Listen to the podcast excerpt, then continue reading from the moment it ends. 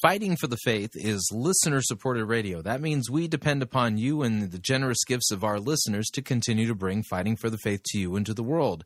If you don't already partner with Fighting for the Faith, visit our website at fightingforthefaith.com and click on one of our friendly yellow buttons. One says join our crew, the other says donate. When you join our crew, you're signing up to automatically contribute $8.95 every month to the ongoing work and mission of Fighting for the Faith and Pirate Christian Radio. If you want to specify the amount, you click on the donate button or you can make your gift payable to Fighting for the Faith and then send it to Post Office Box 508, Fishers, Indiana, zip code 46038. And let me thank you for your support. We cannot do what we are doing here without it. And now, on to the program.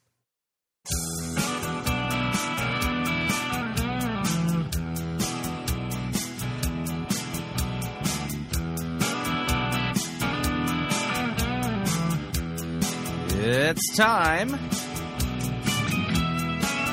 for another edition of Fighting for the Faith. Tuesday, March 18th, 2014.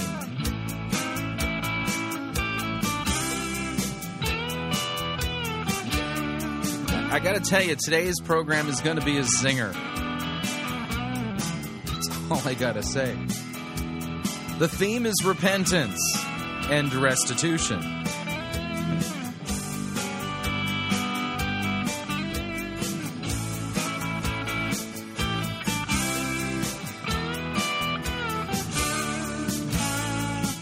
Thank you for tuning in. You're listening to Fighting for the Faith. My name is Chris Rosebrough. I am your servant in Jesus Christ, and this is the program that dishes up a daily dose of biblical discernment. The goal of which help you to think biblically, help you to think critically, help you compare what people are saying in the name of God to the Word of God. Now, today's program format is going to be slightly augmented, and the reason I say slightly is because, yeah, we're going to have hour one, and yes, we're we're going to do a sermon review in hour two, but we're going to review a good sermon in hour number two. So let's get right to it. We have a lot of ground to cover. Um, you know, all I can basically say is grab your helmet, uh, something to write with, a Bible, and we're going to get right to it.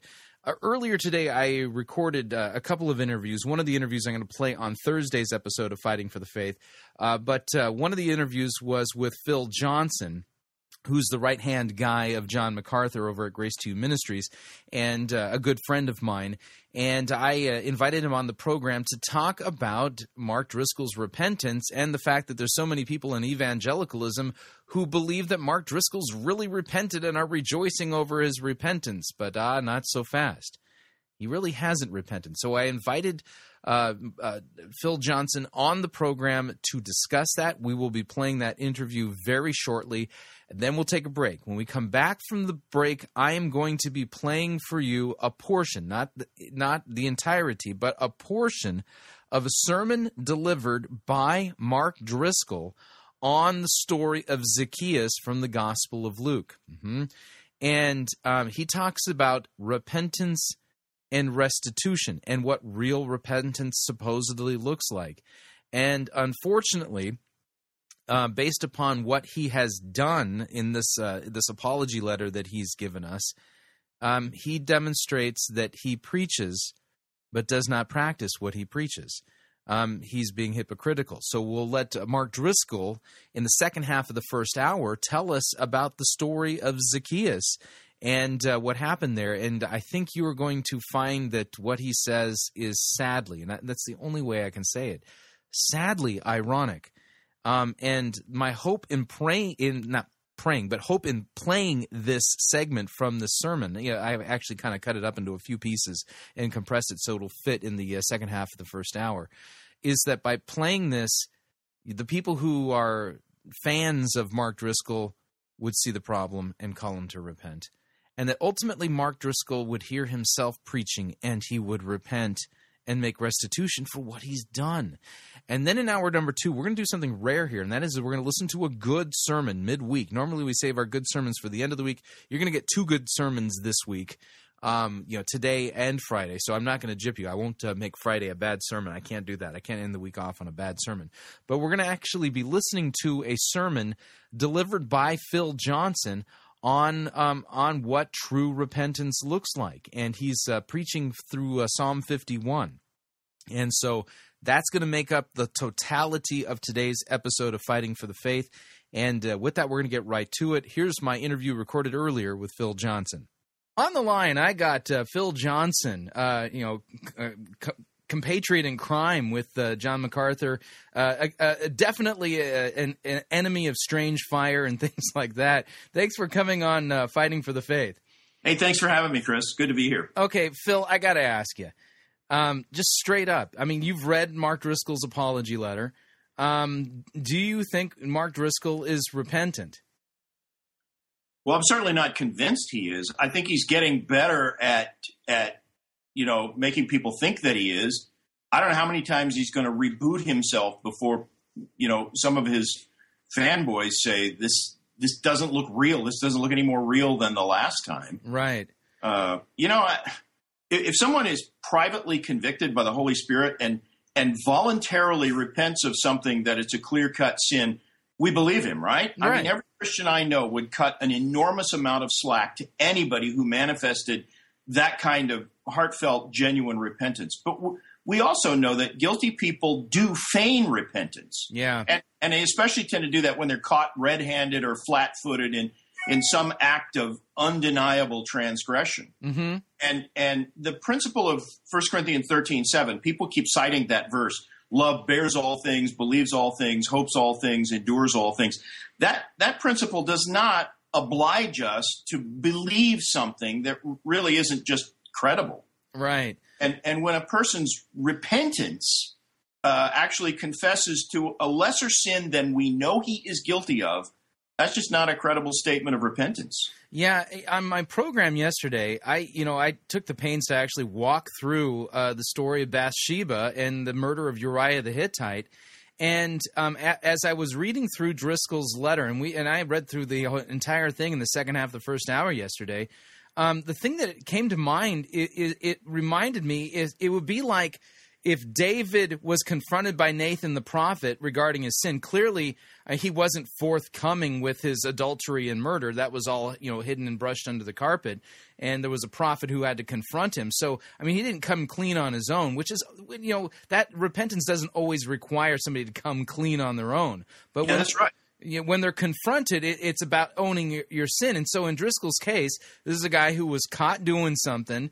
He, it, wasn't forthcoming on his own, which you know we understand sin operates that way. But it would be it like if Nathan the prophet confronted uh, David, and David said, "Yeah, all right, you caught me. Sure, I knocked up Bathsheba." I mean, and everyone, oh look, David's repented, and Nathan would say, "Oh wait, wait, wait, wait, wait. What about Uriah the Hittite? He's still missing."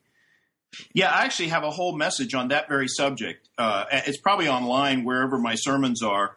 Uh, it, it's based on Psalm 51, which is David's expression of repentance. And and in that sermon, I don't remember the exact outline, but I, I, I point out from that psalm four signs that repentance is genuine and not phony. And there are things like this: David mourns his sin and not the consequences of it. Right he makes uh, he makes a confession, not excuses. Right. Things like that. That that really. Uh, in fact, I, I, did that message years ago in the wake of the Bill Clinton scandal. You mm-hmm. know. Mm-hmm.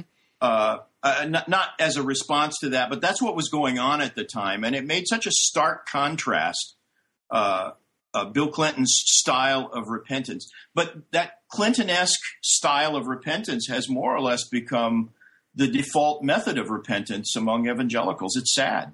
I listened to part of your broadcast yesterday. You also pointed out uh, something valuable, I think, from the from the example of John the Baptist that when you have a Pharisee with a selfish motive to feign repentance, it is perfectly appropriate to demand evidence that this expression of penitence is is real. Exactly. I mean, you know, it, I'll give you an example that's kind of a bad example. Um, have you read Nadia Bolz-Weber's book?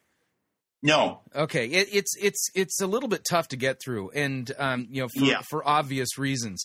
Um, um, but in there, uh, she describes uh, one of her congregants who is a is a guy who self you know basically identifies as homosexual, and um, and in the book he he apparently has this big breakthrough, you know, this this ginormous breakthrough in life, and he's come he's figured out how to come to grips with struggling against uh, his homosexual inclinations and that is to not struggle against them at all and declare to you know out into the world and to himself i'm baptized i'm forgiven and to which i would base, basically say what does Christ's forgiveness mean in this context where you're going to basically turn it into a license to sin? True repentance of homosexual behavior is expressed in the fight against that temptation and in the fight against giving into that sin not not conceding to it you know and with with driscoll i mean what what exactly did he repent of i still am kind of befuddled by the apology repenting thing altogether i mean granted i'm glad that he's no longer going to have the new york times bestselling moniker on himself uh, which he, sh- you know, you know, which of course, if he really had scruples, he wouldn't have done it in the first place. But we don't want to go there now because we're dealing with a confessed sin. But the the other issue is is that two hundred and ten thousand dollars in tithe money was spent in order to make him a New York Times best-selling author, and he never addressed the money. Um, yeah, you know, I, in fact, I read the letter, and and I would say even the even the confession if you if you call it that, was a bit weak because he, he manages to make himself sound like uh, kind of the victim. He he, uh, he he does this throughout the letter. You know, he talks about the crushing weight of responsibility and his lack of a personal pastor. But when he gets to that part about the New York Times list, he makes it sound like he was sort of duped into doing that. That it was unwise. It was it was a bad decision and all of that. He, he, he doesn't really address the heart of what it is that makes that so wrong and that it's a it's dishonest and b he used church funds to do it. Yeah. I mean i mean i mean the church that i'm a member of i mean $210000 is like you know, two years of, of our budget I mean, I mean, we you know we, we get by on you know uh, you know less than you know a little less than half of that a year. But I mean, you understand what I'm saying? I mean, this is a huge amount of money, and and I, I don't understand how he could not address this issue. Now, let, let me throw this out there. By the way, I go to a large church with a large budget, and two hundred ten thousand dollars would be a massive amount, even in our church. Right. I mean, you could buy it a is. house with that. It's nearly a quarter of a million dollars. Yeah, you could buy a home with two, you know two hundred thousand dollars, and and yet it's not even on the radar in his uh, in his thing. Now, let me ask you this: because uh, you know, on in the wake of all of this, it, uh, uh, the uh, the guy who writes pajama pages, uh, uh, Dr. Duncan, James Duncan, has basically verified that uh, Perry Noble at New Spring Church uh, paid the same company, Result Source, to make him a New York Times best-selling author and um and, and, which then of course Perry Noble and Stephen Furtick and uh, and Mark Driscoll they're all buddies. And of course now Stephen Furtick is a two-time New York Times best-selling author uh, one for uh, you know the uh, Greater book and now for his new book Crash the Chatterbox. Of course both of those books only appeared on the New York Times bestseller list for one week which basically says he's engaging in the same kind of chicanery. Uh, do you think that uh, for him to make a strong statement and say, listen, this was flat out a sin and completely dishonest, using church funds to do that would, in a sense, end up with him uh, throwing Perry Noble and Stephen Furtick under the bus as well?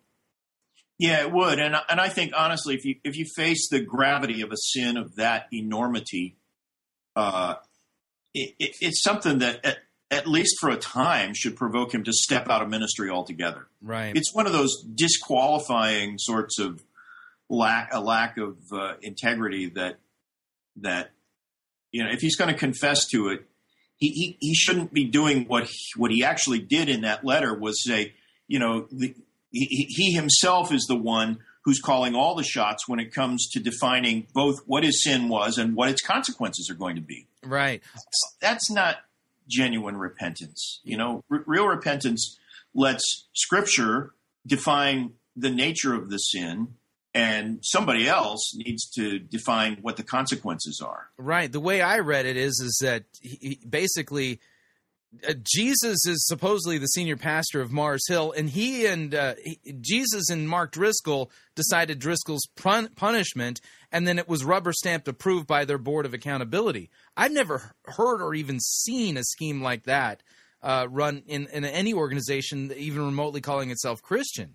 No, but but you, you have to you have to see that that is the inevitable uh, result of of the notion that God speaks directly to him. He's a prophet. He thinks of himself as a prophet. I think he even calls himself a prophet in that letter.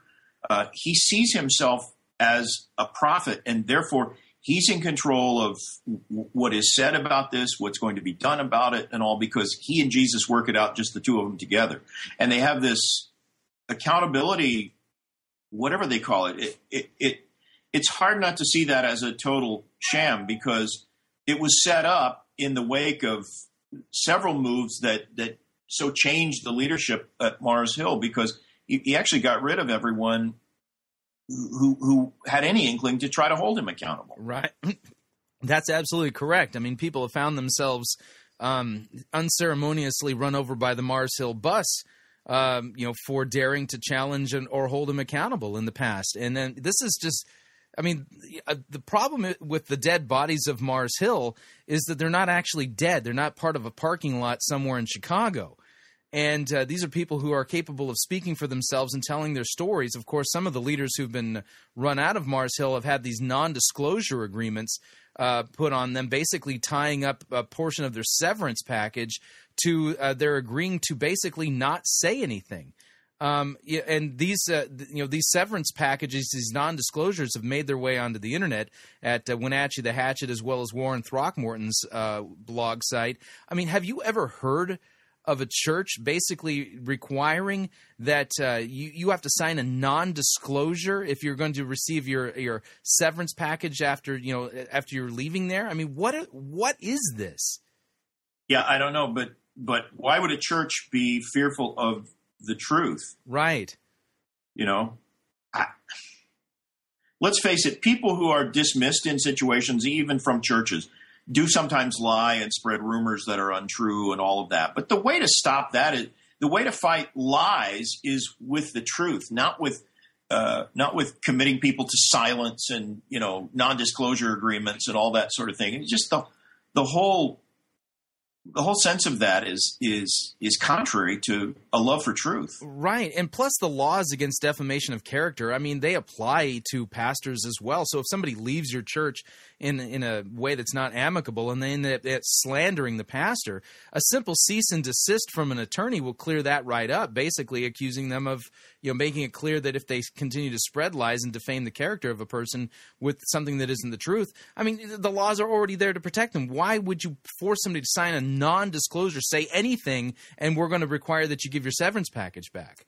Yeah, or you could just do what Jesus told us to do and, and gave us an example of, and that is when he was reviled, he reviled not again. He, he, he you know, blessed are you when when uh, men speak evil of you and say all manner of untruths against you for Christ's sake. Right. It's now let let's walk through a little bit of the history here, okay? Because you know what he didn't address is, as far as I'm concerned, is huge. It's still like you said, he he's confessed to kind of lesser sins, but hasn't addressed the bigger ones. Um, you were there when uh, when Driscoll showed up at the Strange Fire conference. And yeah, well, actually, I was I was inside uh, teaching. He, he, showed up during my, session. Uh, so I was inside doing my teaching. Well, he was outside causing a ruckus. So I didn't actually encounter him. I, I, I wasn't really there. I'm kind of like you and everybody else. I only know what I saw from the videos, but I do know that the videos contradicted what Driscoll himself claimed happened. Right. No, he claimed that you you know that your security guys there confiscated his books and and you know and and of course the story the uh, you know got out on the Christian Post rather quickly uh, regarding that. And then when the video came out, that somebody with their uh, iPhone had actually videotaped it. Uh, what that video showed didn't um, actually fit uh, what he had said on, on social media. Um, yeah. Have you received any kind, has John MacArthur received any kind of formal apology from Mark Driscoll admitting that he didn't speak the truth on social media regarding that event? No, no, of course not. And, and, in fact, I mean, this goes to the reasons for my suspicions regarding, you know, the the the nature of this supposed expression of repentance. Uh, there, there's a a long laundry list of sins and transgressions that Mark has never addressed. He he he, frankly, I have never heard a single convincing expression of repentance from him. In the past, in every single incident where Driscoll's defenders have claimed he repented, when it comes to the fruit of repentance, he fails. You know, he supposedly expresses regret for his failure to control his tongue. And then just a week later, he tells another inappropriate joke in a sermon and uses mild profanity and, and, and things like that. How many times is he going to talk about his anger problem? If, if, as if that's a character flaw he just discovered, you know? Right. Uh, so, so eh, this is not the first time he said his young angry prophet days are over or that he, he recognized he needed to work on that. Well, maybe now, now this time he really means it that his angry young prophet days are over. Now, yeah, the problem is he's he has a well-established pattern of covering and lying rather than confessing honestly. You know, when he removed those Song of Solomon sermons back in 2009, that's been five years ago now. Yep. He he tried to deflect criticism for that with the pretense of a mea culpa that was loaded with untrue statements. He, he claimed that those were lectures that had been delivered in a small private setting and uh, to an older audience and that they'd only been posted online by mistake just a few weeks before. Every line of that was false. He right. preached sermons in two churches with children present. There was video that proved that, and the video had been online for nearly two years. Mm-hmm. And you know, and then you know, by the way, you can't find that sermon now. I mean, the folks at Mars Hill have absolutely scoured the internet and scrubbed the internet of uh, of that Song of Solomon sermon. You can't even find it now. And if you post it, they'll you know they'll they'll file a you know copyright claim against you. Yeah, well, I'm kind of glad about that. It was so bad. I'm glad it's disappeared. I, it, it just was a a cancer on the face of the bride of Christ, frankly. Yeah, but you know the issue that you know the issue though is is that he didn't really repent of that. He just made sure to clean up after himself really well. Well, he covered it with a lie. I don't think he even cleaned up with himself very well. But he has this army of fanboys who who, who can't tolerate even the most who can't tolerate criticism of of even the most glaring default faults of, uh, of Driscoll being pointed out. They, they make excuses for everything outrageous that he does. They insist on interpreting every weak mea culpa as a full fledged expression of repentance. Yep.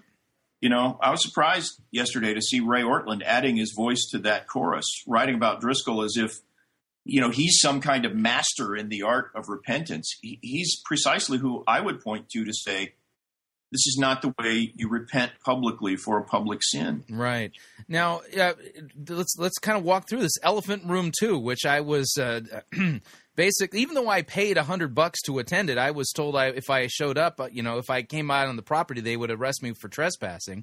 Yeah, I've always wondered, did they refund your yep. registration? They did okay. refund my uh, my registration money, but they didn't pay for my gas. So I was, you know, because I drove up from you know Indianapolis to Chicago, so they didn't reimburse me for the gas money. But you know, oh well. Um, but uh, you know, at Elephant Room Two. I mean, it was Driscoll who was the one in the driver's seat with TD Jakes, and uh, and you know, and TD Jakes basically said, "Yeah, I believe in one God in three persons, as long as by persons you mean manifestations, which means he's still a modalist." And and it was Driscoll who gave him the right hand of fellowship. And despite all of the backlash on that, we haven't heard a single public peep from uh, from the mouth of Mark Driscoll regarding Elephant Room Two and TD Jakes since then, despite the fact that he's at this. I mean, that, as far as I'm concerned, would disqualify any man from being a Christian pastor. Any man who who had done that and not repented of it and and warned the church about modalism and the heresies of TD Jakes never addressed his word of faith heresy. I mean, nothing from Driscoll on that at all. Well, I'm glad you make that point because uh, it's it's it's really amazed me. And in fact, I've been I've been absolutely silent about Driscoll for I suppose about two years now. I may have made one or two comments on Twitter, but I haven't said a lot about him because he seems to have this pathological uh, quest to get as much publicity as he as he can, and I didn't want to contribute to that. But it has been disturbing even to sit on the sidelines and watch while people get all upset over the plagiarism issue and all, all that, and it is a serious thing. But it pales in comparison to the whitewashing of T.D. Jakes. Yep. And and eh, you know, even the mistreatment of Song of Solomon, these other things that happened earlier, actually, that were even worse. And now, now, you know, it's like pulling him over for for not having his license plate renewed or something to. to yeah, I know. You, know, you think about it. It was uh, Al Capone. I mean, ultimately, he went to prison for tax evasion. it's, like, it's exactly like that. It's, that's a, a excellent comparison. I, I, I don't get it. I don't understand why young evangelicals and even a lot of evangelical leaders are willing to tolerate something like the, like the T.D. Jakes episode, the the Elephant Room Two fiasco, yep. which was huge. I mean, in the scope of important doctrines and and you know the the progression of the evangelical movement historically since the Protestant Reformation. That, that's a serious, serious transgression. Right. And even in his book, A Call to Resurgence, he, he states that the doctrine of the Trinity is a is one of those national border issues within, within the church. And I, I couldn't believe what as I, as I was reading this latest book of his that he makes this point that, it, that you know this is a national border issue, and yet he doesn't address the fact that he sm- basically then by his own using his own metaphor. Uh, Mark Driscoll is ille- is basically guilty of bringing an illegal alien into Christianity. I mean, yeah, that, well, that, that's what we're talking about. Yeah, and and you touched there on an issue that that really I think more than anything else explains why I'm not bending bending over backwards to welcome this latest letter as an expression of genuine repentance. Mark Driscoll has a pattern, a well established pattern of of shallow repentance. He he is also a shapeshifter. He'll say one thing like, you know, the doctrine of the Trinity is one of those national borders, but then he does something else. Four years ago, five years ago, he was reformed. He considered himself the the spokesperson for neo Calvinism. Mm-hmm it's been a long time since I've heard him say or do anything that even seems like he's he's defending any kind of reformed distinctive.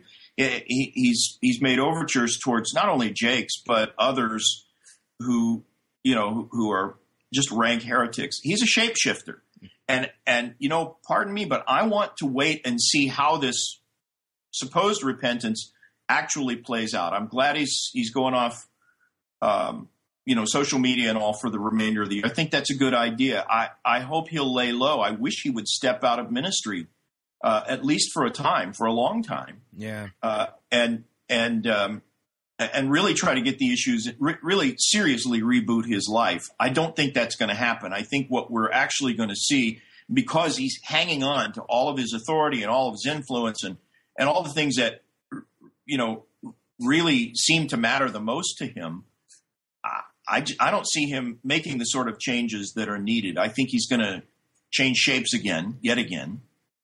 And uh, I, I want to wait and see how that plays out before I say, yes, I'm, I, I accept this as an expression of genuine repentance because it really doesn't look that way. Right. Well, the other thing that's uh, missing in all of this is an admission regarding the plagiarism. I mean, we're up to seven books now that his publishers have had to go back and actually provide proper citation in and um, and when you know that whole thing finally came to a head, and he, they had admitted that there was something wrong.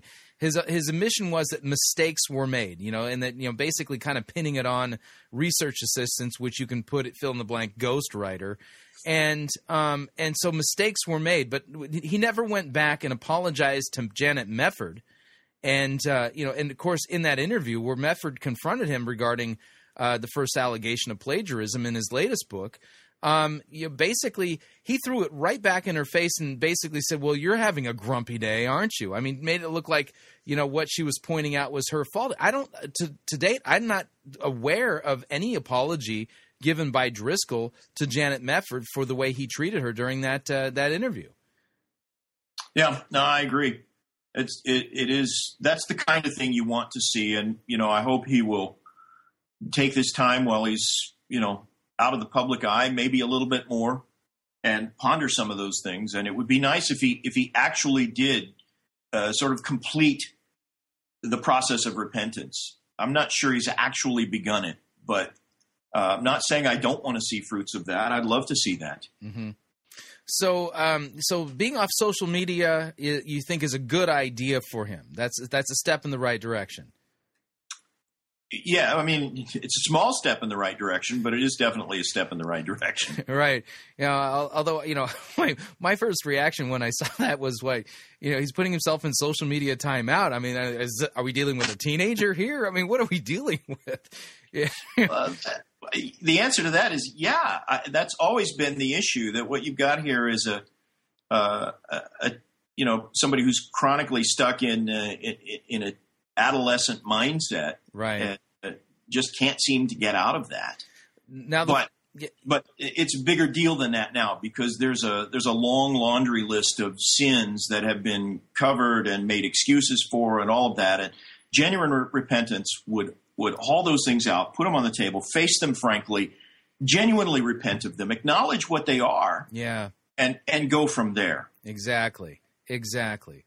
And it's not like Christ hasn't bled and died for these sins. I mean, there really is genuine forgiveness offered in Christ, but you know, it I feel like he's still trying to deflect. He still doesn't want to actually say what the thing is that he's done, as if having to say it would somehow undo him. But it's because he's not saying what it is that he's done. He's not saying the same thing as Scripture regarding these sins that he's committed. That he's actually, in a sense, really undoing himself. And um and and do, undoing himself in a way that is dangerous eternally. Yeah, I agree. It's frightening. Yeah, I mean, are are we dealing with a man who's genuinely regenerate, or are we dealing with somebody who is who is a tare among the wheat. I mean, it's it, he's behaving like a tare, not he's not he's not behaving like wheat. He's behaving like a, a goat, not behaving like a sheep. And there are countless young men in evangelicalism who look to him as a kind of role model. That that scares me even more for the future. When I w- woke up this morning and and uh, looked at my Facebook feed and saw how many people are celebrating the fact that how, how wonderful it is that Mark Driscoll has thoroughly repented and and and again he, he's managed to make himself kind of a hero and his critics are are now the goats yeah know? yeah we're all the, we're all the evil haters you know and and it's you know my wife and I were talking about this last night and she said you know Chris it's got to be really difficult for you to kind of stand your ground when the whole stream is is basically flowing the opposite direction of the way you're facing and you know, my my point to her was, it's like I know for a fact because I know my Bible that what I heard from Driscoll wasn't genuine biblical repentance. And so my mind and my my focus has to be on what scripture says, not what everyone else around me is doing. Yep. So all right. Well, um, I appreciate you taking a little bit of time to uh, discuss this with me on the air. I know you're uh, you're working on a on a on a pretty tight deadline. And I, in fact, I need to get back to work here, but uh, it's always great to talk to you. Yeah, good to talk to you. And uh, uh, will I see you in Montana at Reformation Montana in uh, June? That's right. I'm looking forward to that. Yeah, yeah I hope you'll you'll do another live sermon review like you did last year. That uh, what I, am going to do something that's kind of a hybrid. Um, you know, uh, Jordan's actually given me a little bit of leeway. He wants me to talk about uh, Beth Moore and Ann Voskamp. And and uh, I, I got to tell you, we've I've stolen a, a, phrase from one of my listeners, a, a, a gal that listens to my program. She calls them the Misty Chicks you know, as in mysticism.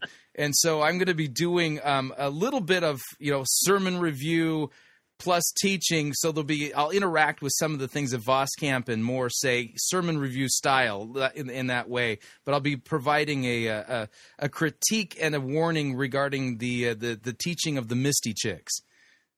That'll, that's sure to be good. Uh, that makes me really look forward to that week. I'm looking forward to seeing you guys again in in uh, in person. So, all right, all right. Lord's blessings. Thank you for your time. You too. Thanks. Uh huh. So, what'd you think? Love to get your feedback. If you'd like to email me regarding anything you've heard on this edition or any previous editions of Fighting for the Faith, you can do so. My email address is talkback at fightingforthefaith.com. Subscribe on Facebook, facebook.com forward slash pirate Christian. Follow me on Twitter, my name there, at pirate Christian. Quick break when we come back. We're going to be listening to a portion of a sermon that Mark Driscoll preached a few years back on the story of Zacchaeus from the Gospel of Luke, talking about repentance and restitution should be rather interesting to compare what he preaches there to what he's been doing. Stay tuned, we'll be right back. No itching ears are scratched here. You're listening to Fighting for the Faith.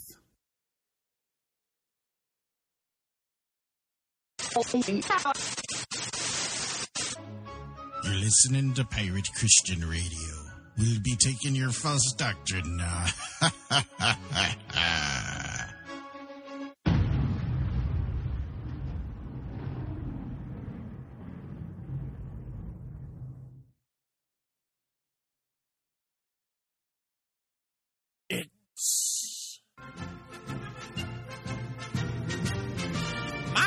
Python's Flying Circus Church.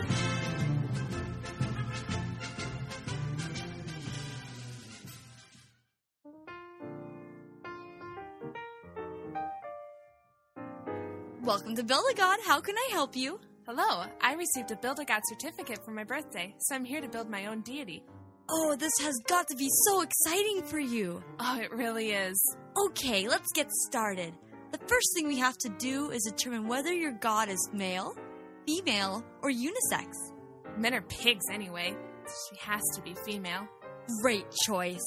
Now we have to select some of the attributes of your goddess. What do you provide? Do you want her to be kind, loving, compassionate, just, angry, righteous, wrathful? The goddess I believe in would only be loving and kind. Perfect. Now, is there any kind of sin that needs tending to by your goddess? Sin? You know, things like lying, cheating, stealing, murder, homosexuality. Well, I definitely want my goddess to be gay affirming, and sin itself just feels so negative. I'm a good person, and I think my goddess will think everyone else is too. Oh, wonderful. Your goddess is coming along beautifully. Now we have to get to the difficult questions. Does your goddess offer an afterlife? Yes, my goddess would let everyone go to heaven. Except for Hitler, Genghis Khan, my good for nothing ex boyfriend. Oh, excellent, excellent.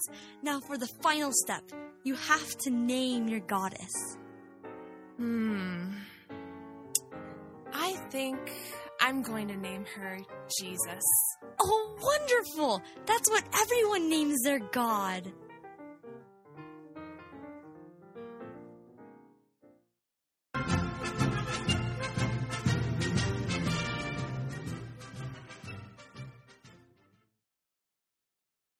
No, seriously. Starfleet wouldn't have lasted two minutes against the Death Star. Say what you want, dude. Why can't you admit that Star Trek created proton torpedoes first? So, what are you saying? Without proton torpedoes, Luke Skywalker would never have been able to destroy the Death Star in the first place. Nuh uh, bro. He had the Force. You mean midichlorians? That never happened. Those movies were just bad fanfics.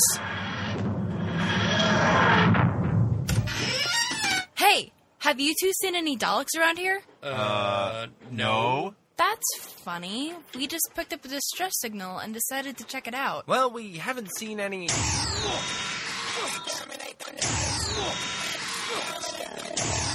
Come on, you two, get in! Run!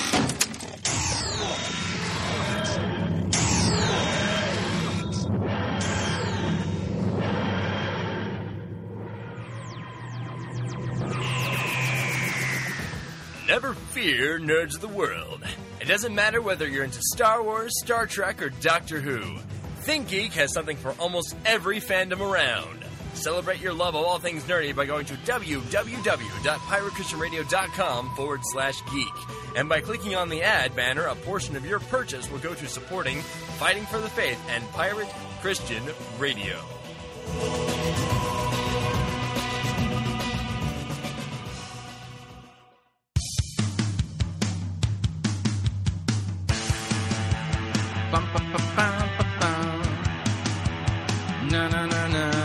All right, we're back.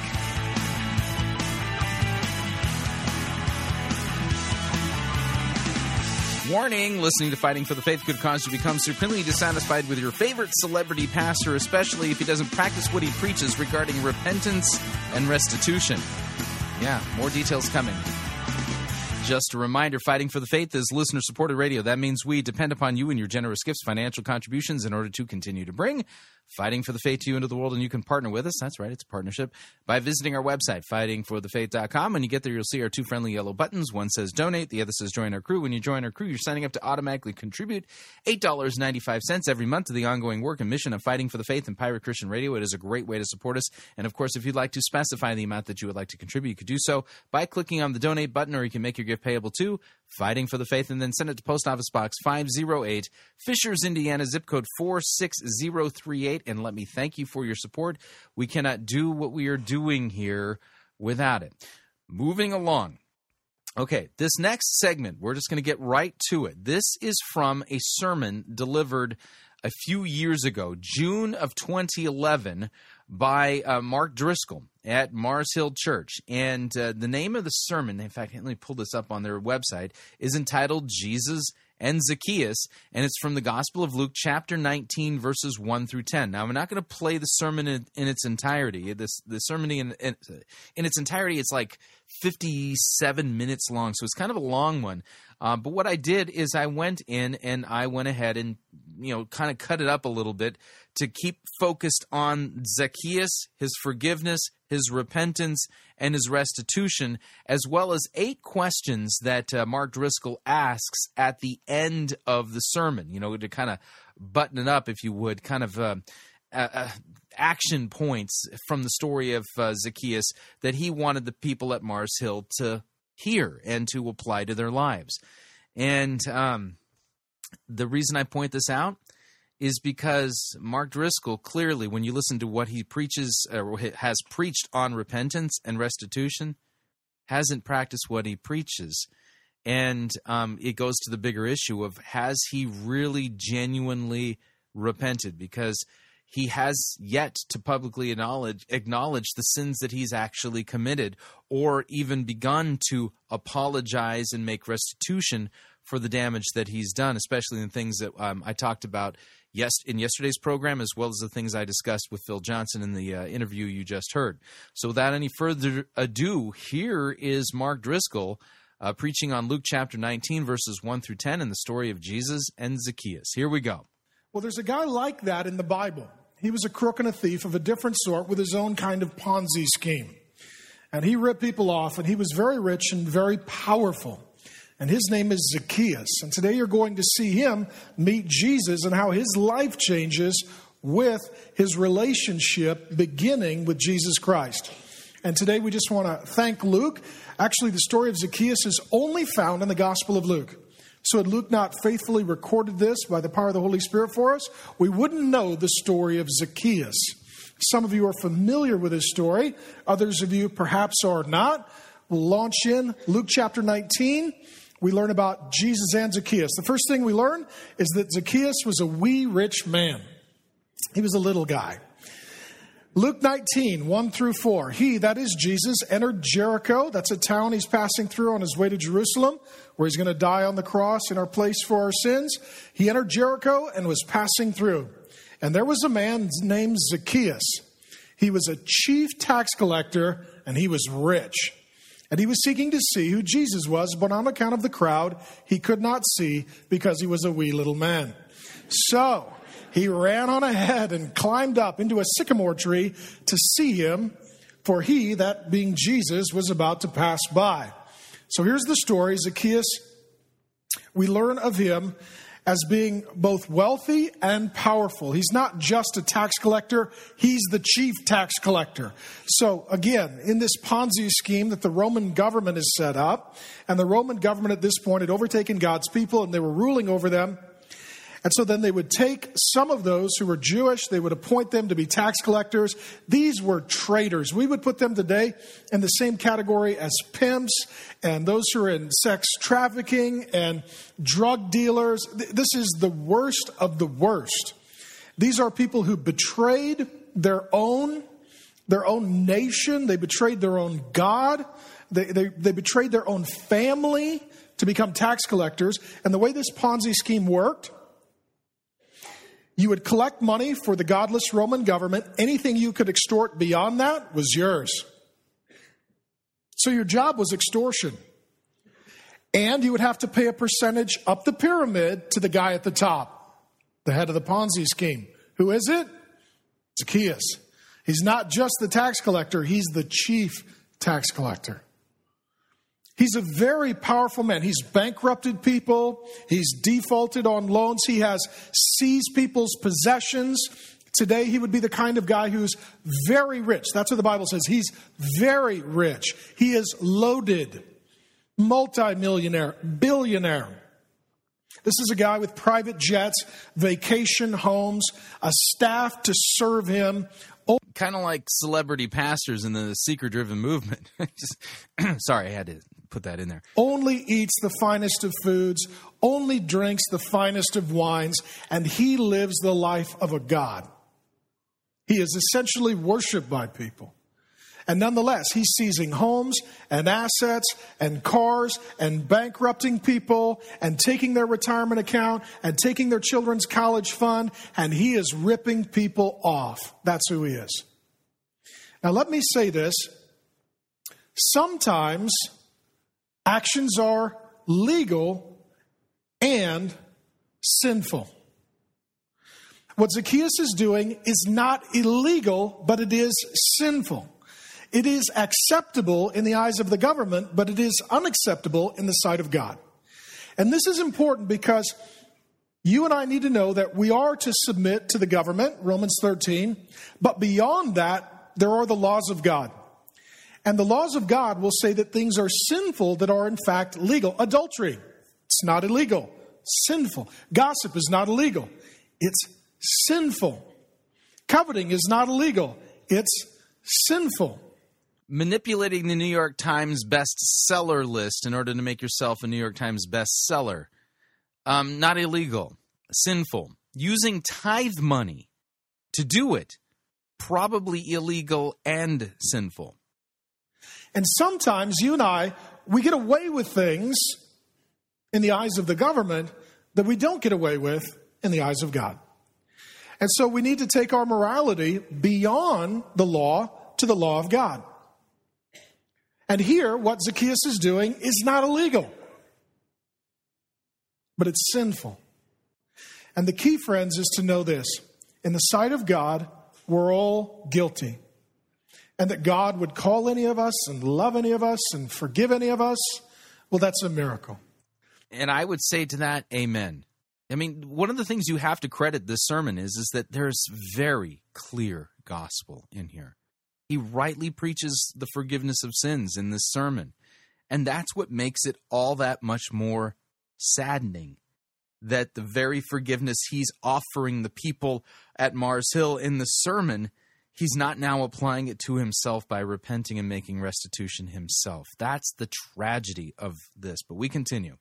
Some of you are keenly aware of the things you've done and failed to do and the way you've lived and how really in the sight of God it is dishonoring. Even if it's not illegal, it's sinful. And some of you have that which is also illegal. And from Zacchaeus, we get so much hope and encouragement. Doesn't matter who you are, doesn't matter what you've done.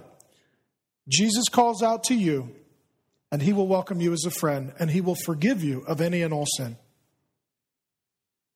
That's exactly what he does for Zacchaeus. That's what he does for me. That's what he does for all who are Christian. But here's the underlying problem with those who are grumbling they are thinking that all that's going to happen now, Jesus is going to forgive him, and all of the evil, atrocity, and injustice that he's done will just be swept away and there will not be any justice brought. So, here's the key. Here's what happens with Zacchaeus it's a little equation repentance plus restitution equals rejoicing. Repentance plus restitution equals rejoicing. Let me play that again from him because what's missing from Driscoll is real repentance and any even remote effort at restitution for the things that he's done. Here's what happens with Zacchaeus it's a little equation repentance plus restitution equals rejoicing. Luke 19, 8 through 10. And Zacchaeus stood and said to the Lord, Behold, what does he call Jesus? Lord. So he's become a Christian now. Jesus is his Lord. The half of my goods I give to the poor, and if I have defrauded anyone of anything, I restore it fourfold. And Jesus said to him, Today salvation has come to this house, since he also is a son of Abraham, that is by faith. For the Son of Man came to seek and to save the lost. Now here's what happens Zacchaeus is guilty. He's guilty. And Jesus forgives him, and those who are present grumble, that's not fair. Now, the truth is this Jesus not only forgives people, he changes them. Religious people don't get that. How could he just forgive them? Well, he's also going to change him. So he looks at Jesus, he says, Lord. This indicates that something is changed in his heart and in his allegiance. He now serves Jesus. He now belongs to Jesus. He now knows Jesus. He now loves Jesus above all. And so Jesus forgives him, and that changes him. See, Christianity is not do whatever you want, God will forgive you, keep doing whatever you want, and God will keep forgiving you. Christianity is you do what you want, you meet Jesus, you realize it's sinful and wicked, you realize that He, in fact, is Lord. You don't want to continue sinning because something happens deep in you, you change. The Bible calls it being born again. You become a new person. You now have a new power through the Holy Spirit. You now have a new Lord in Jesus. You now have a new authority in Scripture, and you now have a new nature that has new desires. You don't want to keep living the way you used to. You want to change. You want to be different. You want to be like Jesus. Not so that he'll love you, but because he already has. Not so that he'll forgive you, but because he already does. Not so that God would be pleased with you, but because Jesus has already called you a friend. And so the result of this is not religion, it's rejoicing. And so he here repents. He publicly, in front of a crowd, he acknowledges, Yes, I have sinned. I have sinned. And repentance, there's a constellation of words in the Bible, Old and New Testament, that speak of repentance, but they all essentially communicate the same big idea. There is Jesus and sin, and you can only go one direction at one time. And so, sin is when we turn our back on Jesus, we walk toward our sin. For him, it was money and power. Repentance is where we have a change of mind and a change of heart and a change of desire by the presence and the power of the Holy Spirit. We become born again spiritually and we literally repent. It's a turning. We turn our back on our sin and we turn our face toward Jesus and we begin walking with Him. In its simplest understanding, that's repentance. He here repents. And it culminates in restitution. He has sins of omission. He's not helped the poor. He has sins of commission. He has defrauded others. It's exactly what he says. And immediately, as a brand new person, he does something he's never done. He publicly confesses his sin, he publicly practices repentance, and he also guarantees restitution. Now, let me say what restitution is not. Restitution is not penance. Penance is the false teaching that you have done something and you need to pay God and others back so that you can be forgiven. And that's not true. It's not karma or reincarnation where you got to pay off the debt so that you can be forgiven. This has actually nothing to do with being forgiven in the sight of God. This is evidence that you've received God's forgiveness. Let me say it this way God forgives you, but what if you've really harmed other people? Your new nature, your new heart as a new person should be to do all you can to right your wrongs, to help those you've harmed, to pay back those you've ripped off. I agree. I agree. I mean, what he's saying here is the truth. So, my question right here at this point in uh, Driscoll's sermon is Are you going to apologize publicly to everybody that you've thrown under the Mars Hill bus? Are you going to acknowledge that you said that by God's grace there'll be a pile of dead bodies behind the Mars Hill bus? Are you going to apologize and publicly make restitution for the sin that you committed in mainstreaming TD Jakes, a modalist and a prosperity heretic, um, and your participation at Elephant Room uh, two? Are you going to make restitution for that? Will you publicly apologize to Janet Mefford, who called you on the carpet regarding your plagiarism and called it and said that she had was having a grumpy day when she did that when in reality now the book that you wrote properly cites the people that were not properly cited um and uh, which initially launched the whole plagiarism thing. There were seven books that you wrote that were not properly cited. There was plagiarism in seven of your books. Will you publicly acknowledge that plagiarism? Will you publicly acknowledge that it was wrong to use $210,000 in tithes and offerings from Mars Hill Church to make you a New York Times best-selling author? Will you make restitution for the $210,000? You know that was used to make you a New York Times best-selling author. I mean, this is what you preached back in June of 2011, just mere months before you signed the contract with Result Source to make you a New York Times best-selling author. Will you practice what you're preaching here, Mark? Not so that you would be acceptable in the sight of God, but because Jesus has called you a friend and you want to be a friend to others as he's been a friend to you. That's restitution. And very few evangelical Christians understand restitution. It's not works. Again, it's not karma.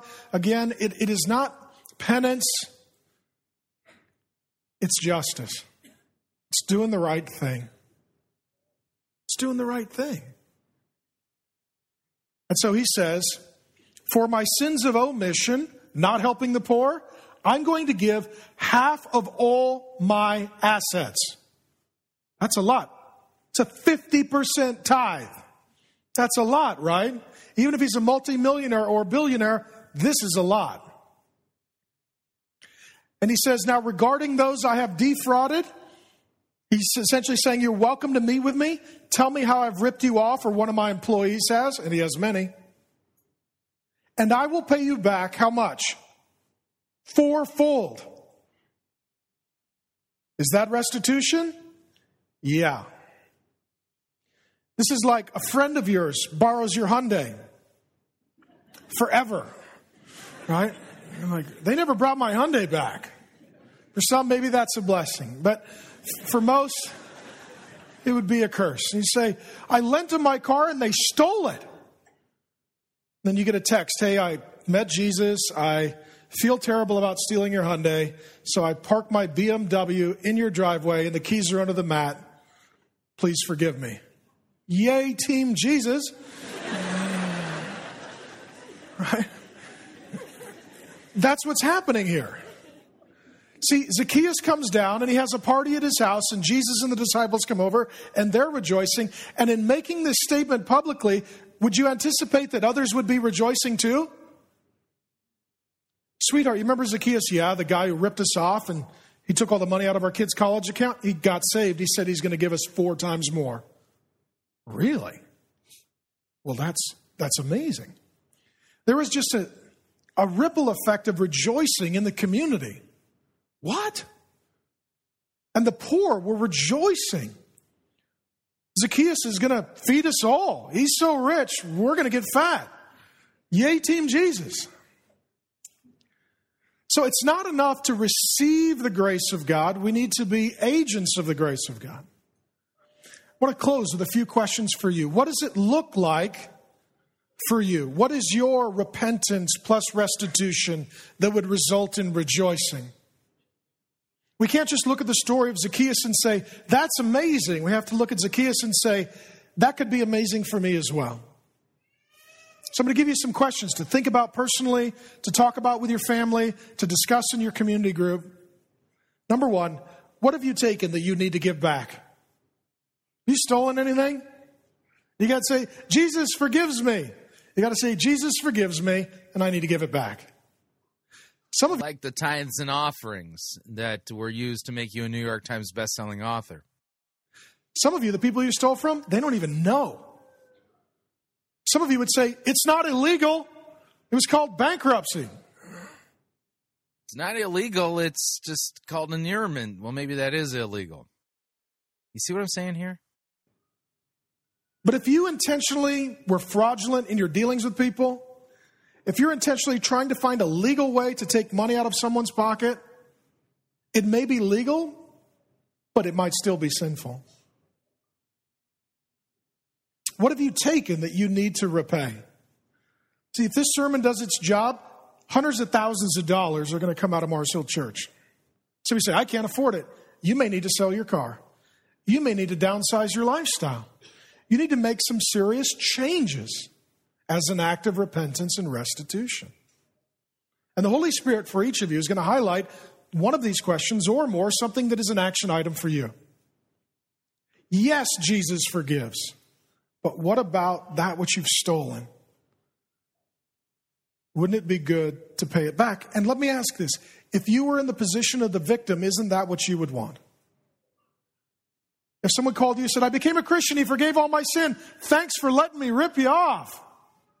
You would say, you know, as the victim, that doesn't sit quite right. Now, as the victim, you could say, I forgive you as well. The debt is forgiven. I do not want repayment. You have that right. Or you could say, Yes, I appreciate that offer and I will receive it. See, we want to treat others as we would want to be treated, Jesus says. Number two, how have you defrauded and what should you pay? I'll give you an example. Are you the person at work who shows up late, leaves early, in the middle, spends a lot of time on Facebook and Twitter, watches a lot of YouTube videos, returns a lot of personal emails, takes a lot of personal phone calls. That's defrauding your employer. You say, everybody does it. It's not illegal, but it's sinful. Have you billed clients for hours you didn't work? Have you padded all of your billing? You're just like Zacchaeus. You're just like Zacchaeus. Who have you defrauded? Who have you defrauded? Are you that person who had that car? It was a total piece of garbage. You totally knew it. Somebody came to buy it. they saw the fish on the back. And they asked you, How does it run? You're like, Great. All right, brother. oh, you know, hey, lemon laws, it's not illegal. But were you defrauding? Were you dishonest? You say, if I tell them it's a lemon, they're not going to buy it. I know. Maybe you shouldn't sell it. But I won't get my money back. True. But you also wouldn't be defrauding someone. Right? It would be really cool, I think, if we just put some of us on our vehicles, this car is a lemon, and so I'm going to sell it cheap to the glory of God. At least you know what you're getting. How many of you have been defrauded? Somebody sold you something, they didn't tell the truth. Somebody billed you for something, that wasn't honest. They charged you for something and they padded it. We want to treat others the way we want to be treated. Number three, when have you been lazy and what does it look like to change? Have you really not done what you're supposed to do for your family? Have you not done what you're supposed to do for your employer? Have you not done what you're supposed to do in your schoolwork, whatever your job, quote unquote, is?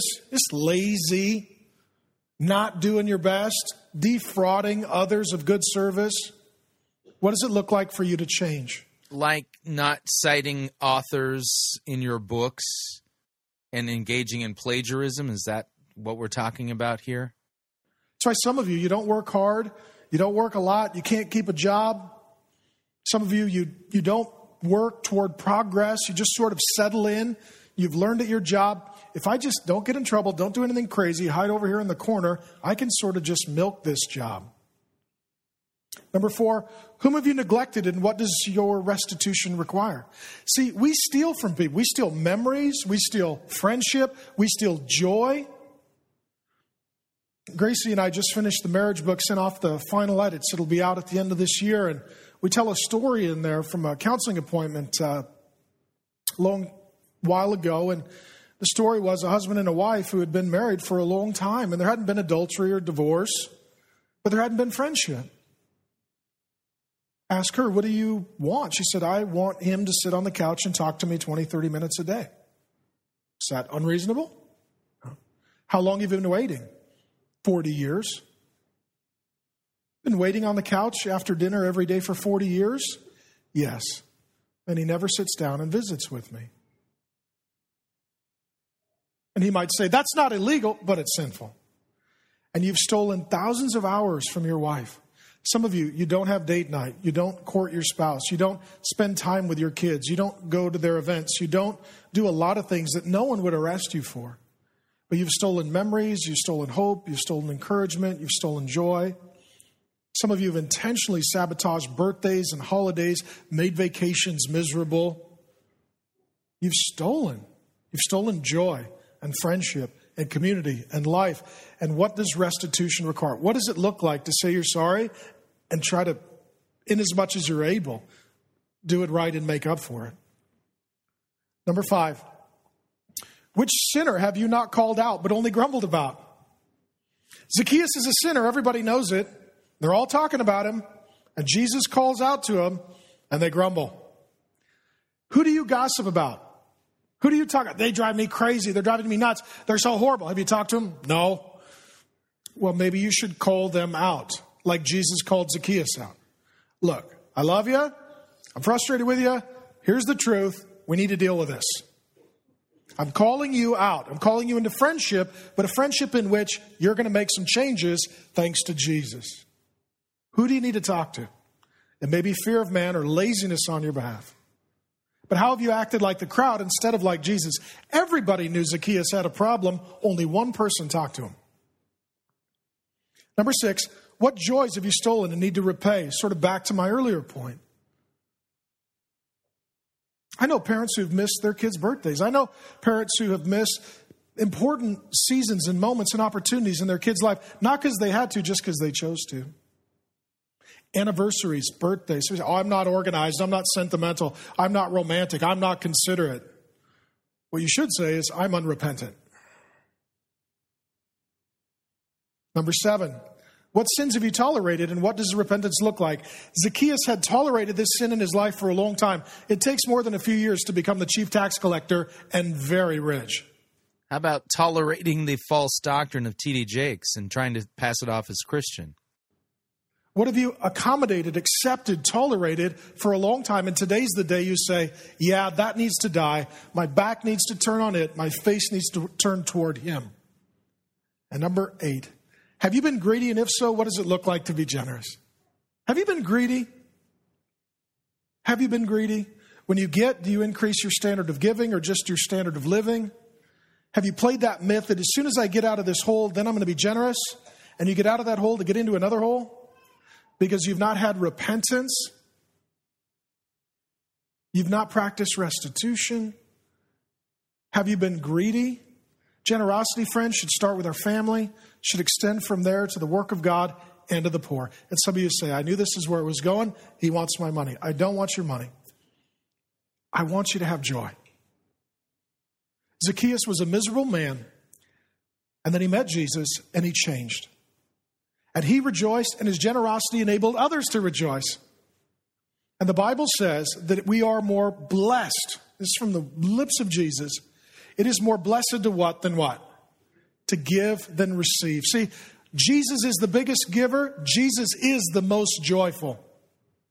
And Jesus wants us to receive from Him the gift of eternal life, the forgiveness of sins, and to participate with Him in His work on the earth of being generous that we might share in His joy. That's why the Bible says that God loves a cheerful giver. If you're here today and you say, you know what? I am unwilling to have any alteration in my standard of living, my financial security. Tragically, what you're saying is, I choose my idol and I reject Jesus. We don't want that for any of you. Are you doing that right now, Mark? Is your idol your work? Is your idol your pastoral office, your job? Because you haven't changed anything. You haven't really acknowledged what you've done. You've admitted to the lesser crimes, but have completely omitted and not even discussed the greater ones. Jesus says to him, Today salvation has come to your house. Let me invite you. Today salvation could come to your house. Receive Jesus as Savior and friend. And Jesus says, For the Son of Man came to seek and to save the lost. Some of us are lost. Some of you are lost. At one point, I was lost, and Jesus comes today to seek and save you. Jesus comes to call out to you. And in the story, he's on his way to the cross where he's going to pay your debt and give you the gift of God as a friend. That's our Jesus. Yes, it is. And imagine the joy and rejoicing there would be in the body of Christ if Mark Driscoll would really, truly repent and show his repentance and that he's forgiven through his restitution and owning up to the sins that he's committed that he still has not confessed or repented of. That would bring joy to all of us. And I think that's the kind of joy that Christ really wants us to see happening in this situation. Pray that Mark Driscoll repents. That's really what these programs, yesterday and today, are hoping and praying and shooting for. What do you think? All right, we're up on our second break. If you'd like to email me regarding anything you've heard on this edition or any previous editions of Fighting for the Faith, you can do so. My email address is talkback at fightingforthefaith.com, or you can subscribe on Facebook, facebook.com forward slash pirate Christian, or follow me on Twitter. My name there at Pirate Christian. Quick break when we come back. A sermon, a good one by Phil Johnson entitled How to Identify Genuine Repentance. He's preaching through Psalm chapter 51. Stay tuned, don't want to miss it. We'll be right back. We don't need to rethink Christianity, we need to rediscover it. You're listening to Fighting for the Faith. Pirate Christian Radio Theater presents Death of a Salesman. Are ye a salesman? Why, yes, I am. Uh, Can I interest you in some.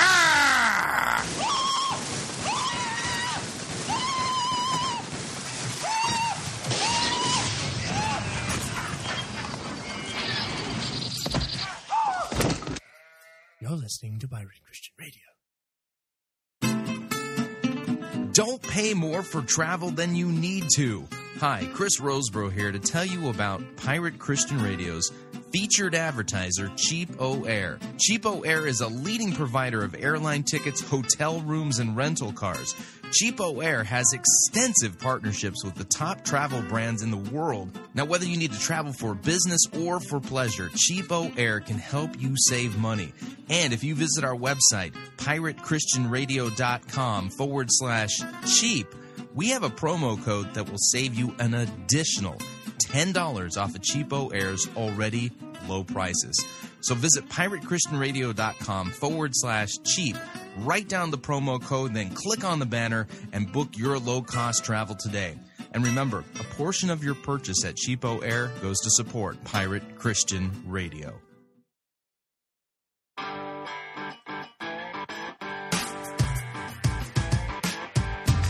Okay, we're back. Hour number two of Fighting for the Faith. We're a little bit into it already. Rare occasion here, a midweek good sermon.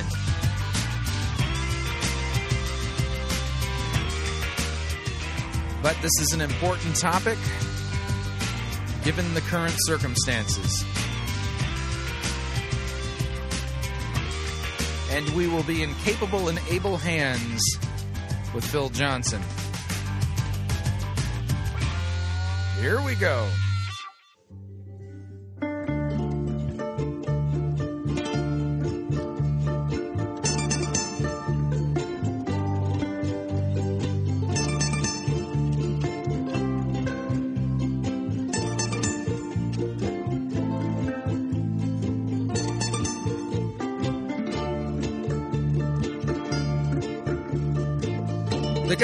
The ugly. We review it all here at Fighting for the Faith. We're an equal opportunity sermon reviewing service. Today's sermon comes to us via Grace Life Church, Valencia, California. Phil Johnson presiding. The name of the sermon we will be listening to is entitled How to Identify Genuine Repentance. It was preached on April 3rd of 2011, same year that we heard uh, the sermon from Mark Driscoll. That was preached in the same year. Text is Psalm chapter 51, which I read through yesterday uh, in talking about biblical repentance, looking at really King David. So let me go ahead and we'll go ahead and kill the music here. And without any further ado, here is Phil Johnson and his sermon entitled How to Identify Genuine Repentance. Last week we looked at King Saul and how he was deposed because he sinned and we sort of mentioned more or less in passing, but I made a, a point of it that uh, although Saul expressed remorse, it was merely remorse over the consequences of his sin. It wasn't genuine repentance for his sin. And he lost the throne for himself and his posterity forever.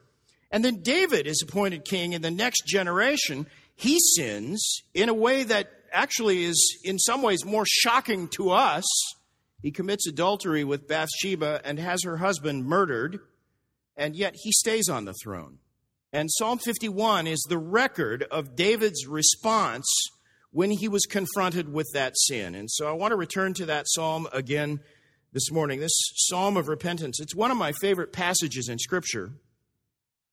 And for those of you who've already heard me teach on this passage, I, I beg your indulgence and I hope you will find a review of this passage as helpful as I do, but this will be new material, I think, to most of you because by my records, it's been seven years since we last dealt with this psalm. And so it was read earlier this morning. I won't read the whole psalm, but by way of introduction, let me just reread for you the superscription. Verse 1 To the chief musician, a psalm of David when Nathan the prophet came unto him after he had gone into Bathsheba. There are two things I want you to notice here. First, the Psalm's title says, to the chief musician. Some of your translations may say to the choir director. Either way, what it means is that this psalm was written and submitted to the chief musician at the temple for public worship. This was not a psalm for private meditation, it's a public statement. In fact, if you uh, read the superscriptions, you'll discover that many of the Psalms have titles. Some of them are Hebrew titles. For example, if you looked up Psalms 4 and 6 and 54 and 55, Psalm 67, Psalm 76, you'd see that the title of each of those Psalms, they all fit in a category called Neginoth. Neginoth. That's a fairly, evidently, a fairly easy word for Hebrew scholars, it means that those psalms were composed for an accompaniment with stringed instruments. So when you see neginoth, that's what it means. Sing this with a stringed instrument. Psalm 16 and Psalms 56 through 60 are labeled miktam.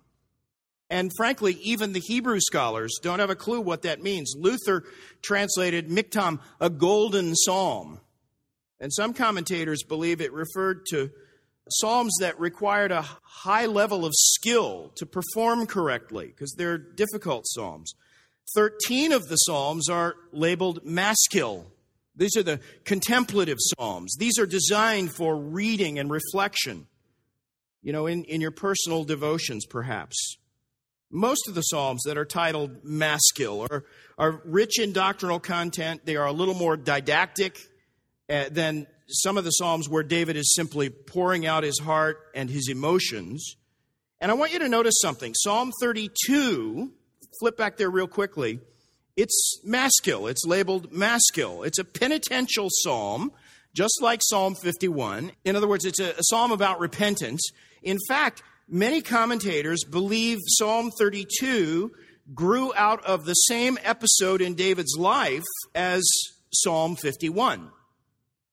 So, Psalms 51 and 32, by the way, the Psalms are not in any kind of chronological order or anything like that. So, it's not extraordinary to have Psalm 32 and Psalm 51 be actually about the same episode of repentance. and they seem to be. These are companion psalms, Psalm 32 and Psalm 51, two different psalms, both about repentance, both of them probably personal expressions of David's own repentance after the most notorious sin in his life. And Psalm 32, if you compared it with Psalm 51, you discover Psalm 32 is more reflective. It's less of an emotional outpouring than Psalm 51. And in fact, like all of the Psalms, you'll find labeled maskil. Psalm 32 is a doctrinal psalm. It's just rich with doctrinal content. The Apostle Paul cites Psalm 32 in his discourse on the, justi- on the doctrine of justification by faith in Romans 4. And Paul quotes that psalm, Psalm 32, to prove that David believed in the doctrine of imputed righteousness, justification by faith. But this psalm, our psalm for this morning, Psalm 51, is it's different in, in character, completely different. Even though it deals with the same episode of repentance, it's of a whole different flavor. It's more emotional. It's less didactic. It, has, it was probably written before Psalm 32. As I said, they're not in chronological order. But Psalm 51 has all the earmarks of being written while David was still in the throes of agony as he was coming to grips with the horror of his own sin and the shocking wickedness of what he had done. And he's emotionally overwrought, and it comes through in the psalm. That's why I find it remarkable that this psalm is labeled to the chief musician. This psalm is without a doubt the most deeply personal of all the psalms. Out of all the psalms David ever wrote, this is the last one you might expect him to give to the choir master for public singing. It describes David's private shame. It documents the disgrace of a horrible sin that David himself had been desperately trying to cover up for many months. And remember, David was king of the whole nation. He might have been inclined to guard his dignity by trying to keep his sin as quiet as possible, and yet he wrote this psalm to uncover his wretched disgrace for everyone to see, and he gave it to the choir director for use in the public worship of Israel and he gave it to them for permanent inclusion in the Psalter. So we have it today. Now, you and I aren't kings, but we're pretty protective of our dignity, aren't we? We don't like to have the shame of our sin uncovered. None of us likes that. But can you imagine writing a song that would call to mind the most wretched moment of your life, expressing the depth of emotion in your repentance and then giving that to Clayton Erb for the choir to sing in front of the whole congregation. That's pretty much what David did here. Now, scripture says, He who covers his sins shall not prosper. Proverbs 28 13. David had spent months trying desperately to cover his sin at all costs, but now he just brings it out in the open for everyone to see. It gives you an idea what a remarkable change of heart had already taken place inside David, and that is the main theme of this psalm. It's about David's change of heart, and it's a prayer that God would continue to change and purify his heart. Now, look at the title again. And I want to make another point with this. A psalm of David when Nathan the prophet came into him after he had gone into Bathsheba. I'm, I'm pretty sure most of you are basically familiar with this episode in David's life. If you haven't, you know, read the biblical account, maybe you've seen the movie. And there's no, there's no reason for us to go into detail, uh, in depth, deep, deep, deep detail today. But here's a summary David committed adultery with Bathsheba while her husband, she was a married woman, her husband Uriah was one of his, the captains in his army. Uriah was faithfully serving David and away at battle while David stayed home. And he ends up seducing Bathsheba, this this soldier of his, his wife. According to 2 Samuel 23:39, Uriah was one of David's elite soldiers. He was a member of a band of 37 mighty men who were personally devoted to David and had been these men had been his closest friends and companions during those dark days when David lived in exile. You remember when Saul was chasing him everywhere. But David's lust got the better of him, and he sinned with Uriah's wife, Bathsheba. And when Bathsheba became pregnant, David tried several desperate schemes to sort of cover it up. And then finally, when none of his schemes worked, he brought Uriah home from the field, hoping that he would think the child was his. But Uriah, as faithful as he was to David, refused to, to uh, uh, sleep with his wife while the rest of the army was out on the battlefront. And so that scheme didn't work. And so finally, he had, David had Uriah killed, and he took Bathsheba to be his own wife. That's a, that's a desperately wicked sin, isn't it? 2 Samuel 11 describes the whole saga, and at the end, just to sum it up, you read these words, which I find frightening. 2 Samuel 11:27, but the thing David had done displeased the Lord. In fact, some of you are turning there. Go ahead and turn to 2 Samuel 12. And I want you to see exactly what happened after that. 2 Samuel 12, verse 1, and I'll read through verse 4. It says this And the Lord sent Nathan unto David, and he came to him and said unto him, There were two men in the city, one rich, the other poor. The rich man had many flocks and herds, but the poor man had nothing except for one little ewe lamb, which he had bought and nourished up, and it grew up together with him and with his children. It did eat of his own food, it drank of his own cup it lay in his bosom and was as unto him as a daughter.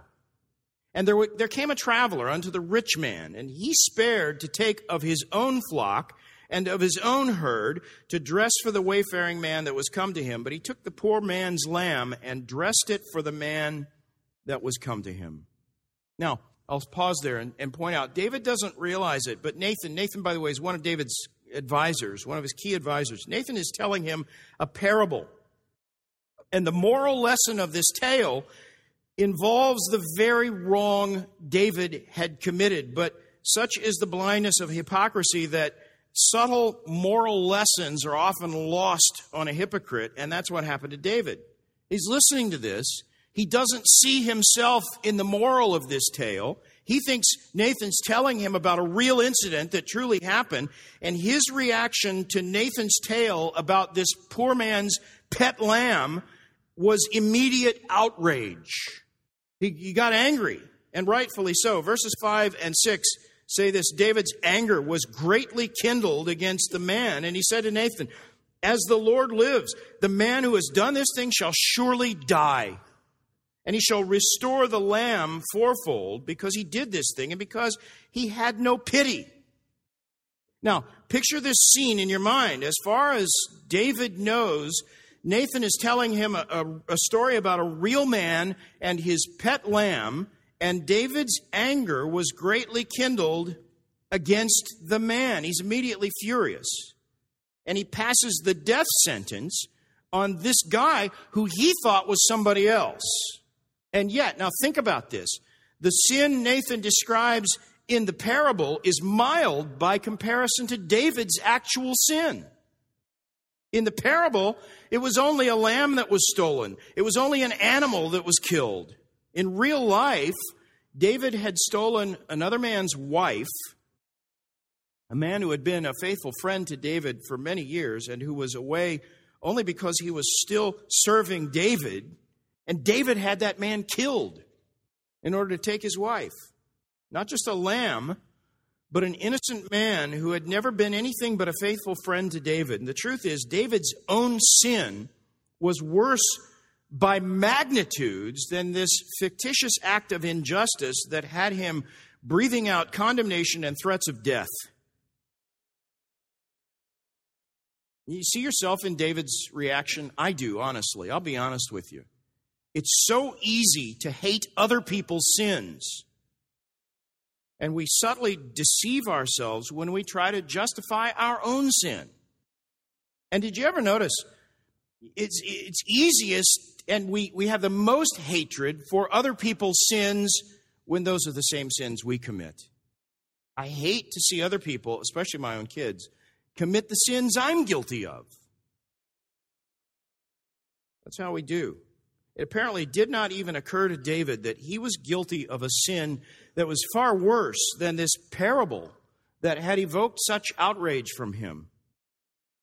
So, try to imagine what David must have felt like when Nathan jolted him to reality and pointed his prophetic finger at David's forehead and spoke the prophetic words of verse 7 Thou art the man. That's the King James. I love that.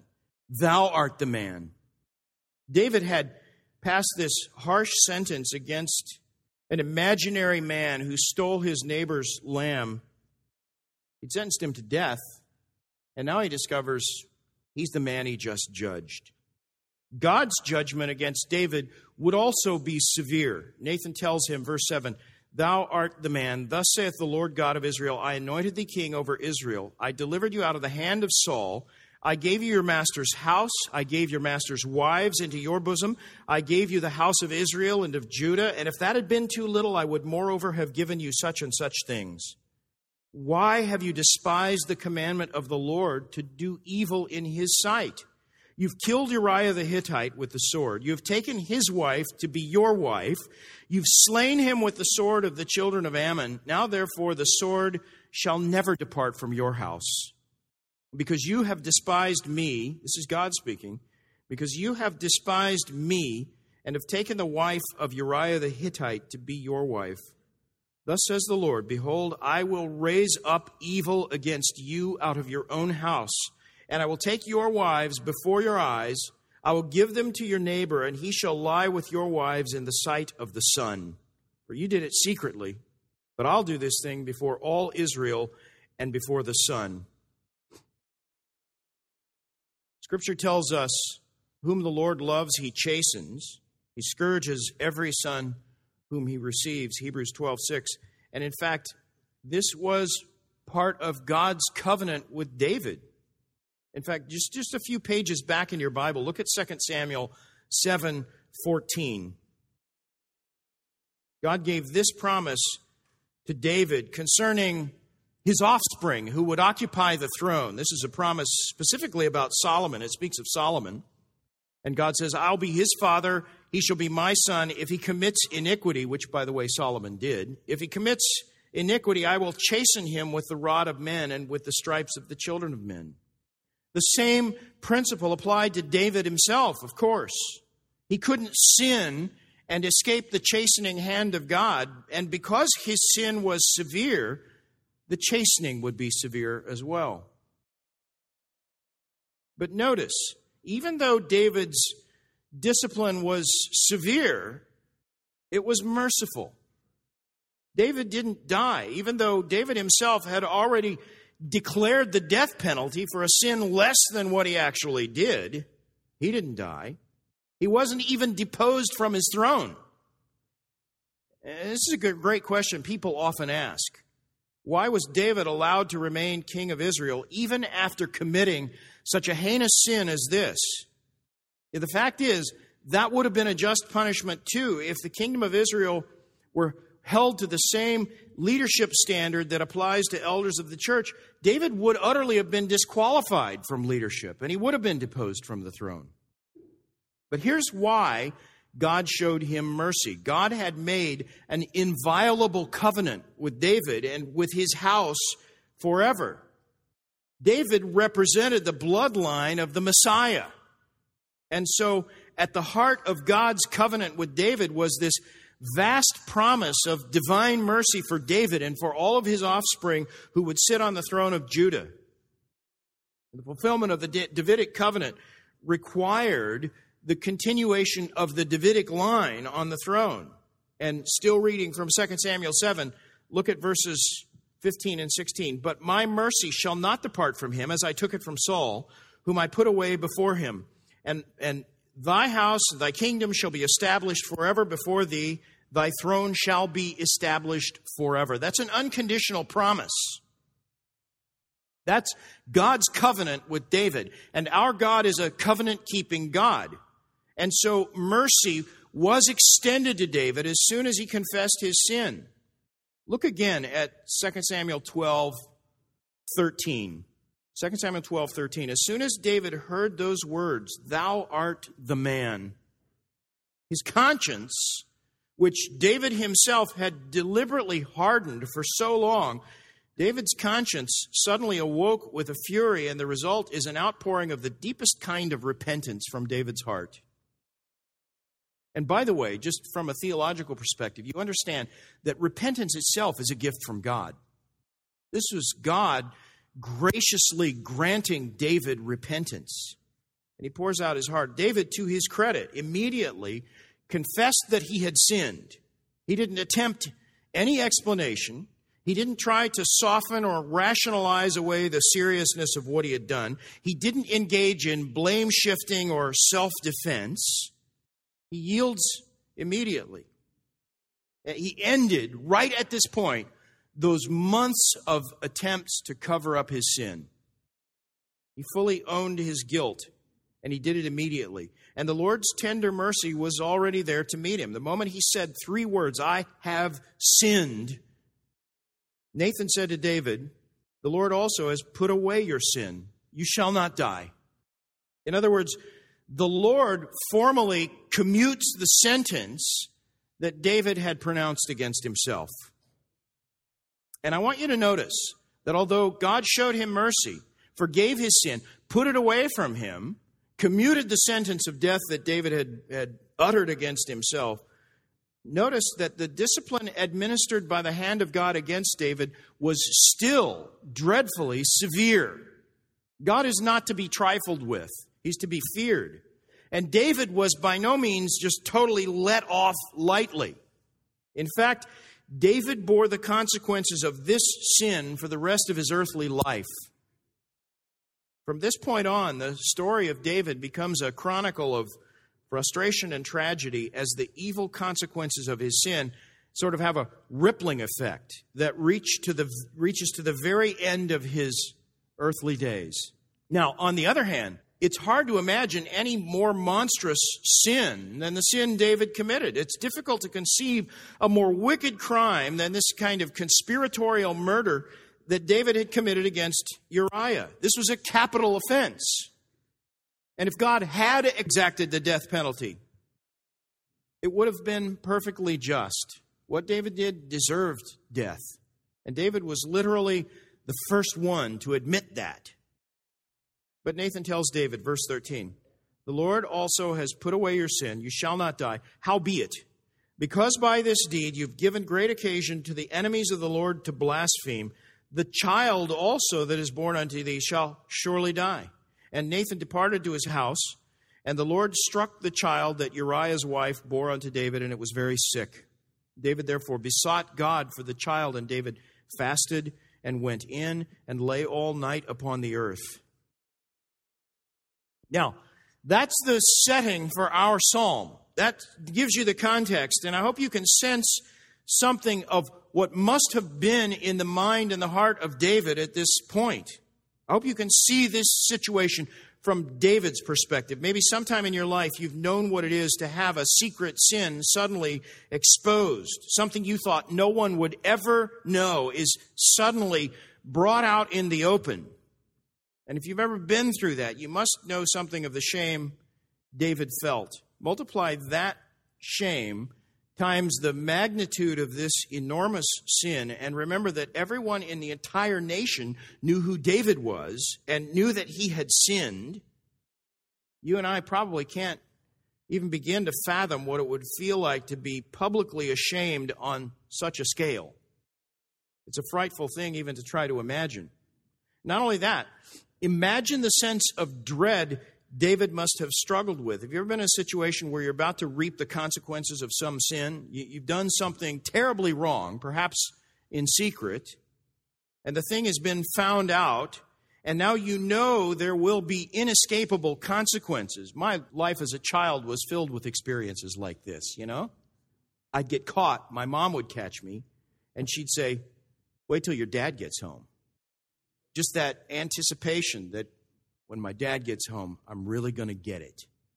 This is like that, only on a cosmic scale, you know? This is one of the most horrible feelings you can imagine.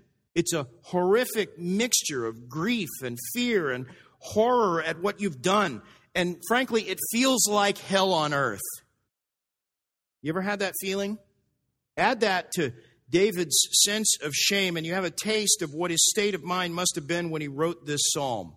It's a, it's a state of mind, frankly, that's worse than any kind of grief you can fathom, worse than having lost a loved one, worse than having suffered a, a, a severe injury of any kind. It's just the worst feeling in the world, literally.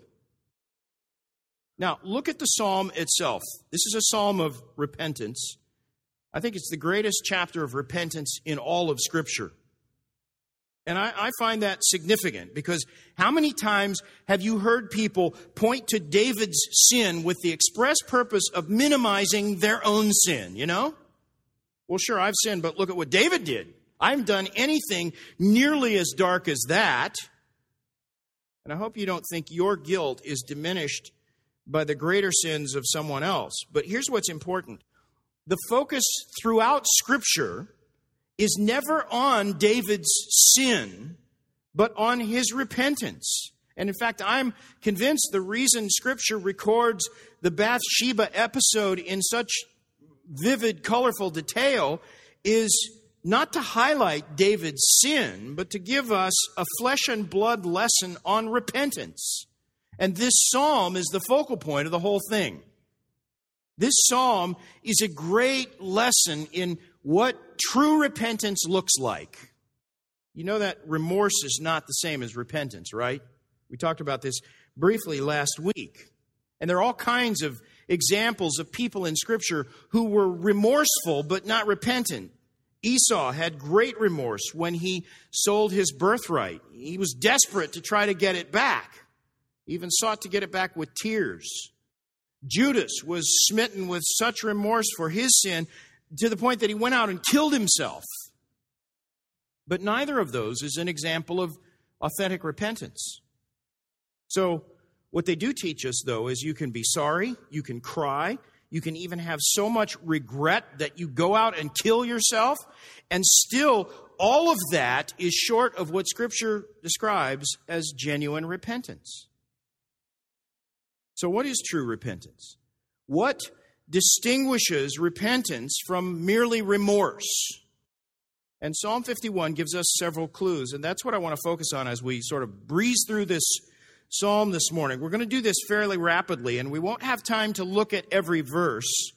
But I want to call your attention to four aspects of David's prayer that mark this prayer as a prayer of authentic repentance. When you see these four characteristics, you know you are seeing genuine repentance. And so take these down. There's four of them. Number one, he, notice he is occupied with sin's guilt not its consequences. He's occupied with sin's guilt, not its consequences. And if you want to shorthand that, just put guilt, not consequences.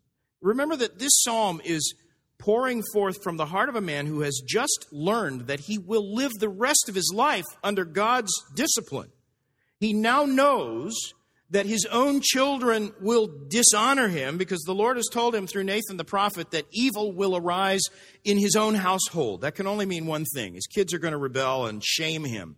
His wives will be taken from him and made to commit adultery in broad daylight. That's part of the judgment. And by the way, those prophecies really came to pass, literally. You'll recall that Absalom, David's favorite son, attempted to usurp David's throne. You read in 2 Samuel 16 that one of Mo- David's most trusted advisors, Ahithophel, counseled Absalom to set up a tent on the roof of the palace where Absalom would go in in broad daylight with his father's concubines. And he did that in order to proclaim in the sight of all Israel that he now held power over his father and he was laying claim to everything that belonged to David. That's how David's favorite son dishonored him publicly, just as God had said. And the rebellion led by Absalom is one of the most dismal chapters in Israel's history. It's certainly the most painful period in David's life. And David had been through some trials, but the thing with Absalom was the worst ever. And think about this David knew that was coming when he prayed the prayer of Psalm 51. He also knew when he prayed this prayer that the child he had conceived in his adultery with Bathsheba would die. This was a profoundly traumatic event for David. 2 Samuel 12, 16, I read it earlier, It says David besought God for the child. He fasted, he went in, he lay all night on the, on the earth, meaning he lay on his face on the ground, pleading with God to preserve the life of that baby. He was distraught. It was unbearable grief for him because he knew it was the consequence of his own sin. And you may remember that when that child finally died, David's advisors were afraid to tell him because his grief was so deep and so obvious, they thought any more, one more bit of bad news is surely going to kill him. And so we know that the terrible consequences of this sin were a heavy load in David's heart and mind, and he bore that load for the rest of his life. And yet, in this prayer, in this psalm of repentance, David doesn't even mention his sin's consequences. He utters no prayer for the life of the child. He makes no complaint against the severity of God's discipline. His outrage in this psalm is reserved only for his own sin. He makes no complaint against the discipline God was meting out to him. It was the sin that most disturbed David, not the punishment. He was wholly concerned with his guilt, not the consequences of his sin. Look at verse 3. I acknowledge my transgressions. Are you, are you back in Psalm 51? That's where you should be. Verse 3 I acknowledge my transgressions, and my sin is ever before me. And verse 4 Against thee, thee only have I sinned, and done this evil in thy sight, that thou mightest be justified when thou speakest, and might be clear when thou judgest. In other words, David is saying, Lord, whatever discipline you see fit to bring against me, it is just. Let no one question the righteousness of God for his treatment of David. That's David's own testimony. Lord, that you might be justified when you judge. In modern language, David simply admits that he deserves whatever is coming to him because he is guilty as charged. It's refreshing, isn't it? Feigned repentance is nothing like this. In fact, this is very rare. You deal with people in the counseling room about their sin. I've only seen this maybe once or twice in my entire ministry. But the natural inclination we all have is when someone is is is pointing out our sin, our minds just sort of naturally gravitate to wanting to lay the blame at the feet of those who've tried to call us to account. You know, I don't like the process they followed, or they weren't very gracious with me in doing that, or whatever. Blame the person who brings your sin to the forefront rather than acknowledging your sin yourself. That's what we all try to do. And when you see that, you know that what you're seeing is not authentic repentance. I mentioned a few years ago, I listened to the one of the most disgusting things I've ever heard is the taped testimony of a fairly well known radio preacher in Dallas who was arrested for soliciting prostitutes. And he apologized to his family and his flock for any hurt he might have caused. He cried and wept and said what a bad choice he'd made and this was a mistake. He, he wept aloud. He begged forgiveness. But then he spent nearly an hour reprimanding the people who had urged him to step down from public ministry. He called them self righteous Pharisees and he ranted and raved against people who wanted to call him account for his sin. That is not repentance.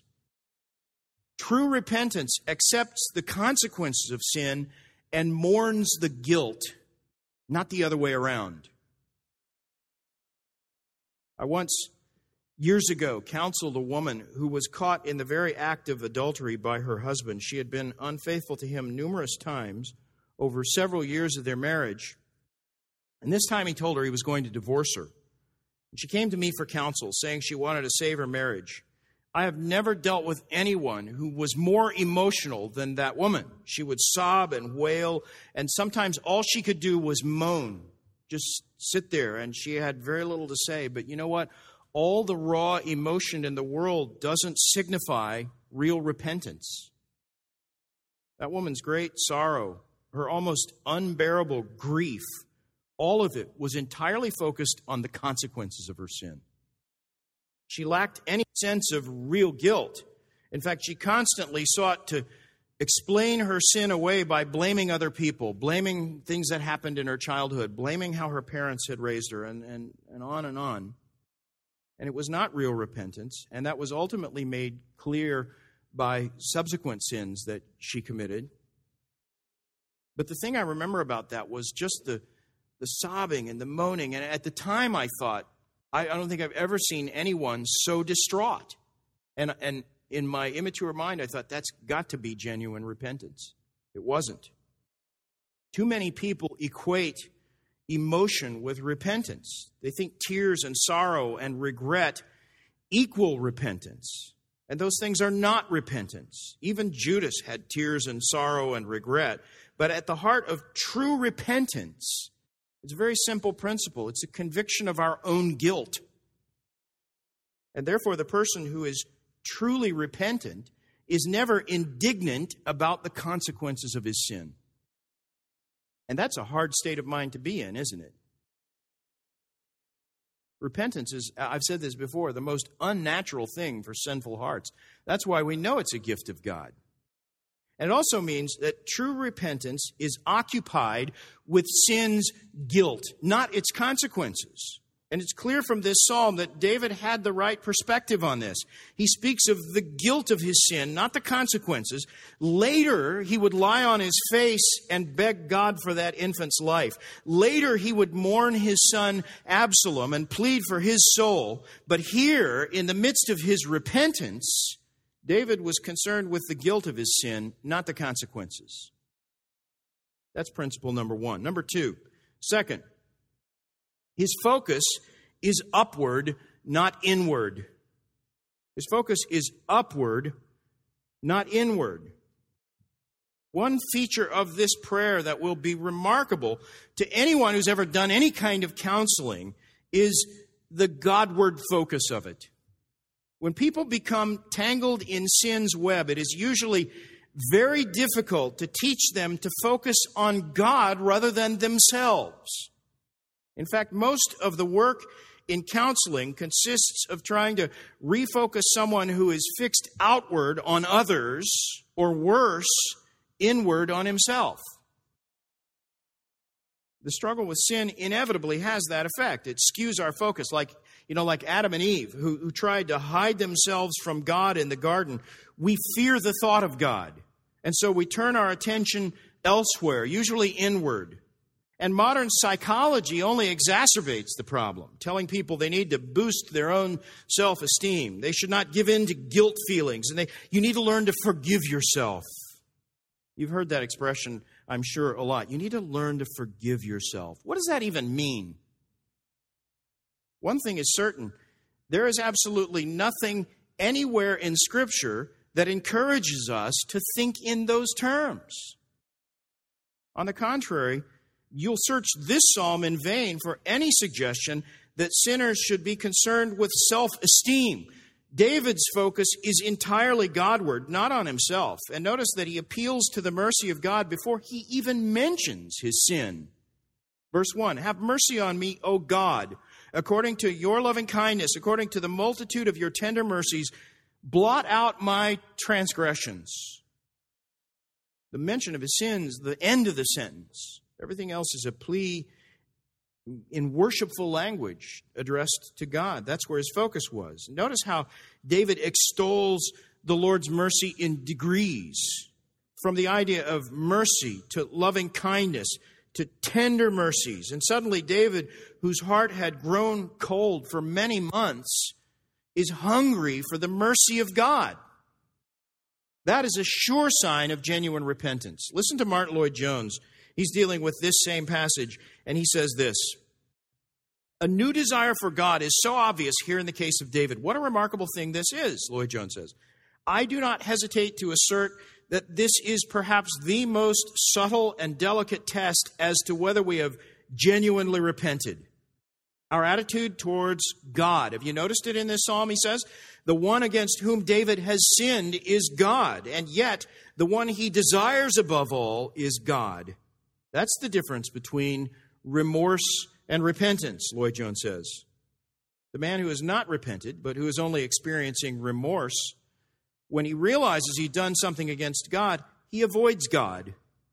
Lloyd Jones says, The man who has not been dealt with by the Spirit of God and has not been convinced and convicted of his sin tries to get away from God, to avoid Him at all costs. He doesn't think, he doesn't read the Bible, he doesn't pray, he does everything he can not to think about these things. But the extraordinary thing about the man who is convicted of sin by the Holy Spirit is that although he knows he has sinned against God, it's God whom he wants. Be merciful to me, O God. He wants to be with God. Lloyd Jones calls that the peculiar paradox of repentance, wanting the one whom I've offended.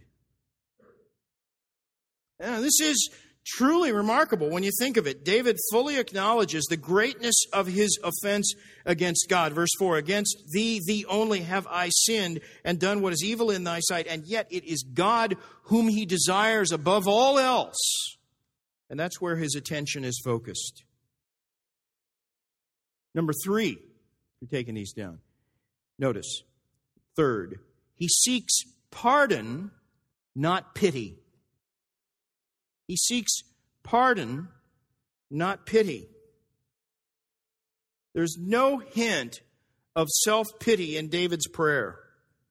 He freely acknowledges that he has sinned, verse 3. And far from seeking pity, he goes out of his way in verse 4 to exonerate God from any charge that David has been treated too harshly. And then in verse 5, he says, Behold, I was shapen in iniquity, and in sin did my mother conceive me. Now, I want, I want you to look at that verse, verse 5. This is one of the classic proof texts on the doctrines of human depravity and original sin. David is pointing out that he inherited a sinful nature from his parents. So when he says, In sin did my mother conceive me, he's not saying that his mother was guilty of fornication. And he's not suggesting that there's anything less than honorable about the union of a man and a wife. Hebrews 13 4 makes this uh, emphatic marriage is honorable in all, and the bed undefiled. So when David says his mother conceived him in sin, He's, he's not saying that the act of conception involved a sin on her part. He's speaking of the sin nature that he inherited from his parents, just as we all inherit a sin nature from our parents, who got it from their parents, who got it from their parents, and so on, all the way back to Adam. Paul discusses this in Romans 5. Romans 5:12. Listen to this. By one man sin entered into all the world and death by sin and so death passed upon all men and Romans 5:19 by one man's disobedience many were made sinners. Adam's fall had the effect of making all of us sinful. That's known as the doctrine of original sin. And there we've talked about that before. You can get the you get the recordings of the messages on that. But that's the doctrine of original sin. It means we're all tainted because of Adam's sin. We inherit a sinful nature because the entire race is fallen. We're sinners before we ever sin. We're born with a bent towards sinning. Sinning is in our very nature, and we are sinners before we ever commit a single deliberate act of sin. That's what David is saying here. We sin because we are sinners. We don't become sinners when we sin. And so he's saying, basically, I was sinful from the moment of conception. Now, let's face this squarely. This is a difficult doctrine. If you don't think it's difficult, you probably need to think about it a little more deeply. Because there's something in every one of us that wants to protest this is not fair. If we're born into sin, if, if sin is inbred in us, and if our hearts are inclined to sin from the beginning, then we think, well, then the choice wasn't mine, it was Adam's. That's not fair. I'm not really to blame. And we try to use our depravity as an excuse to avoid the responsibility for our sin. But here, David is not using his depravity as an excuse. Instead, he is thinking deeply about his guilt, and he sees that it's not just his actions that were sinful, but the core of his very being. He traces the filth of this wicked deed all the way back to its source, and he has to confess that the whole river is polluted right up to the spring from whence it came. This is a confession by David that's contrary to what we often ourselves say and what we often hear in the counseling room. Well, okay, I sinned, I screwed up, I made a mistake, but that's not really me. That's not really, I didn't do that. That's not how I am. David's saying, That's exactly how I am. I am rotten to the core. And that's how we ought to see original sin. We are sinners by nature. Our innermost desires, all of them, are corrupt and sinful. Our fundamental character is base and wicked. And far from being an excuse for our sin, that is the main reason we deserve condemnation. Our wicked acts of sin are merely a reflection of our wicked character. It's who we are in the innermost core of our being that makes us most worthy of condemnation. And so David's statement, I was shapen in iniquity, that's not an excuse for his sin. It's a confession that he is altogether sinful. David is, isn't saying, mm, I couldn't help it. I was born that way. And he doesn't say, I can't believe I did that. That's not really like me at all. He's acknowledging that sinfulness defines who he is. He's coming to grips with the real depth of his guilt. He's not making excuses, he's making a confession. He's looking for pardon, not pity. Now, as I prepared this message, it occurred to me that there might be someone who's tempted to think these truths apply only to the worst of sinners. You know, you say to yourself, well, uh, this is a good admonition for anybody who's involved in serious sin. And certainly a good thing David repented. I mean, look at what he was involved in adultery, conspiracy, murder. It's no wonder he felt the way he did. I'm thankful to God that I've never committed adultery or murder. And if you find yourself thinking that way, I would first urge you to study the doctrine of original sin. And remember that you are as infected with sinful human depravity as David was. And apart from the grace of God, you would fall into sins that equal or worse, that are equal or worse than what David did. And remember that the lust, that, that lust carries the same kind of guilt as adultery, according to Jesus. And anger is morally no better than murder. Regardless of the flagrancy of your sinning, there is one important regard in which you and I and all of us are every bit as guilty as David. We were all shapen in iniquity and sinners from the moment of our conception. And if you've never come to the point where you see that is the real issue, that's what you need redemption for, you've never really come to grips with where you stand before God and you need to be born again. Now, I have to move on. If you're following the outline, we pointed out that in this psalm, number one, David is occupied with sin's guilt, not its consequences. Number two, his focus is upward, not inward. Number three, he seeks pardon, not pity. Now, finally, he prays for cleansing, not a cover up. He prays for cleansing, not a cover up. Notice how much of David's prayer consists of praying that God would blot out his sin. Verse 1 Blot out my transgressions. Here, he uses language that an accountant would use. Blot out my sin. He's saying, erase it from the ledger. That's what the Hebrew expression means. Eradicate any trace of it. Verse 2 Wash me thoroughly from mine iniquity. That conveys the idea of washing a dirty stain out of a garment.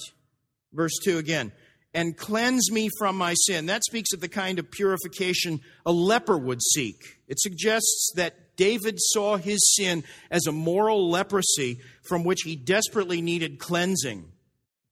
Verse 7 Purge me with hyssop, and I shall be clean. Wash me, and I shall be whiter than snow. Hyssop refers to a, a, a broom like branch of a tree that was used to sprinkle the blood of the sacrifice all over the sanctuary. You know, we read about the sprinkling of blood. If you actually saw it, you'd think maybe sprinkling is too mild of a word. They'd take this, this hyssop, which was a large branch with broom like feathers on the end of it, dip it into a bowl of blood, and then shake it all around everything. It was a mess. And David is praying when he says, Purge me with hyssop, he's recognizing the need for blood atonement.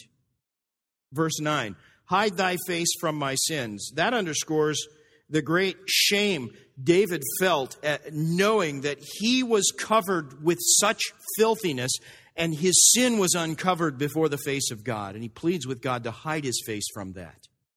Verse 9 Blot out all mine iniquities. And here, notice he comes full circle almost to the same expression he used in verse 1. Why the repetition of all these prayers for cleansing? He says it in practically every way you could possibly think of to pray for cleansing. Here's what Spurgeon said about that. This is Spurgeon, quote, It is not enough to blot out the sin.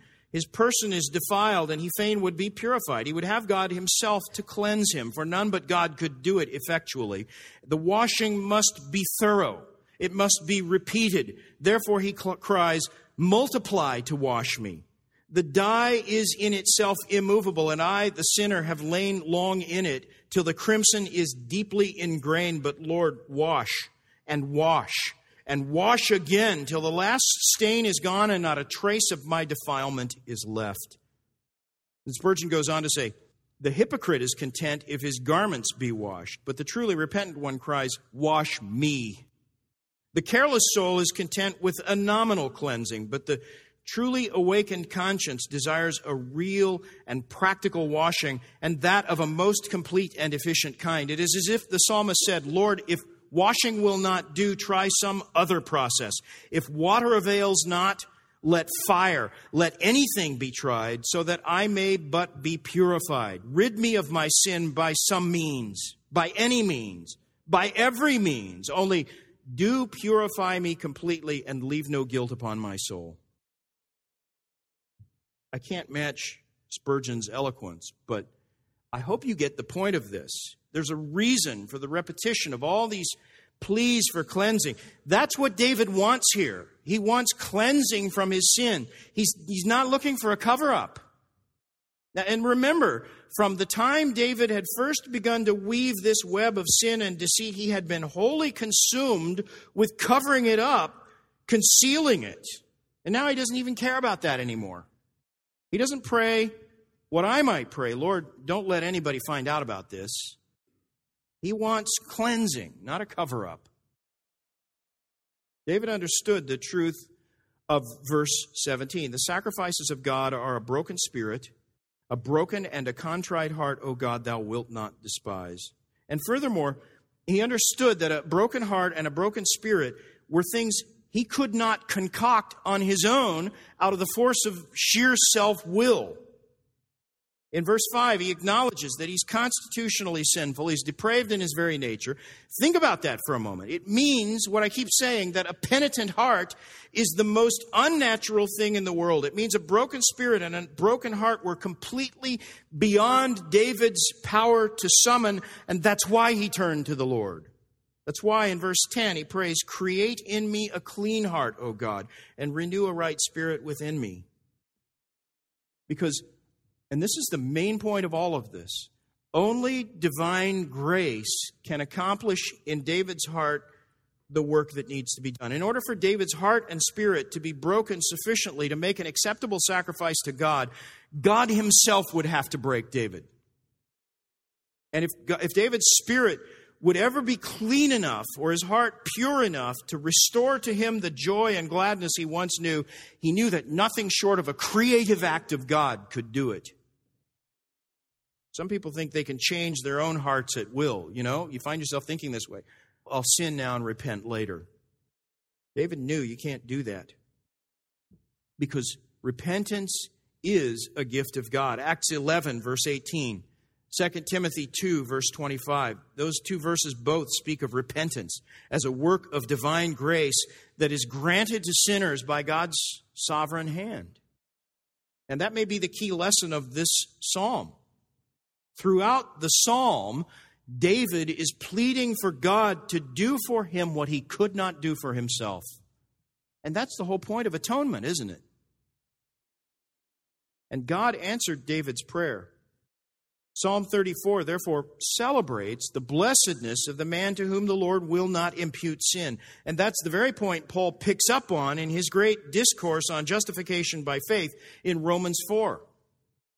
That David celebrates the blessedness of the man to whom the Lord will not impute sin, which tells us God did not impute these sins to David. Instead, he imputed them to Christ who paid the penalty for them. And in return, Christ's righteousness was imputed to David. And that gets us to the very heart of the gospel. It explains how someone who was as guilty as David could find grace and mercy in the eyes of the Lord. And the most wonderful thing about this psalm is that that very same mercy is extended to me and to you and to anyone who will seek it in Christ alone. Let's pray.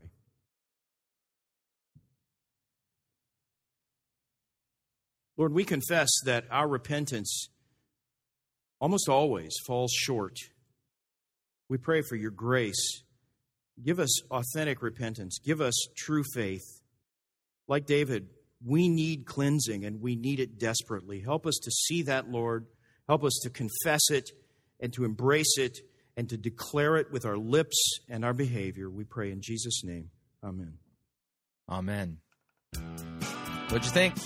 Love to get your feedback. If you'd like to email me regarding anything you've heard on this edition or any previous editions of Fighting for the Faith, you can do so. My email address is talkback at fightingforthefaith.com, or you can subscribe on Facebook, facebook.com forward slash pirate Christian. Follow me on Twitter, my name there at pirate Christian. Till tomorrow, may God richly bless you in the grace and mercy won by Jesus Christ and his vicarious death on the cross for all of your sins. Amen.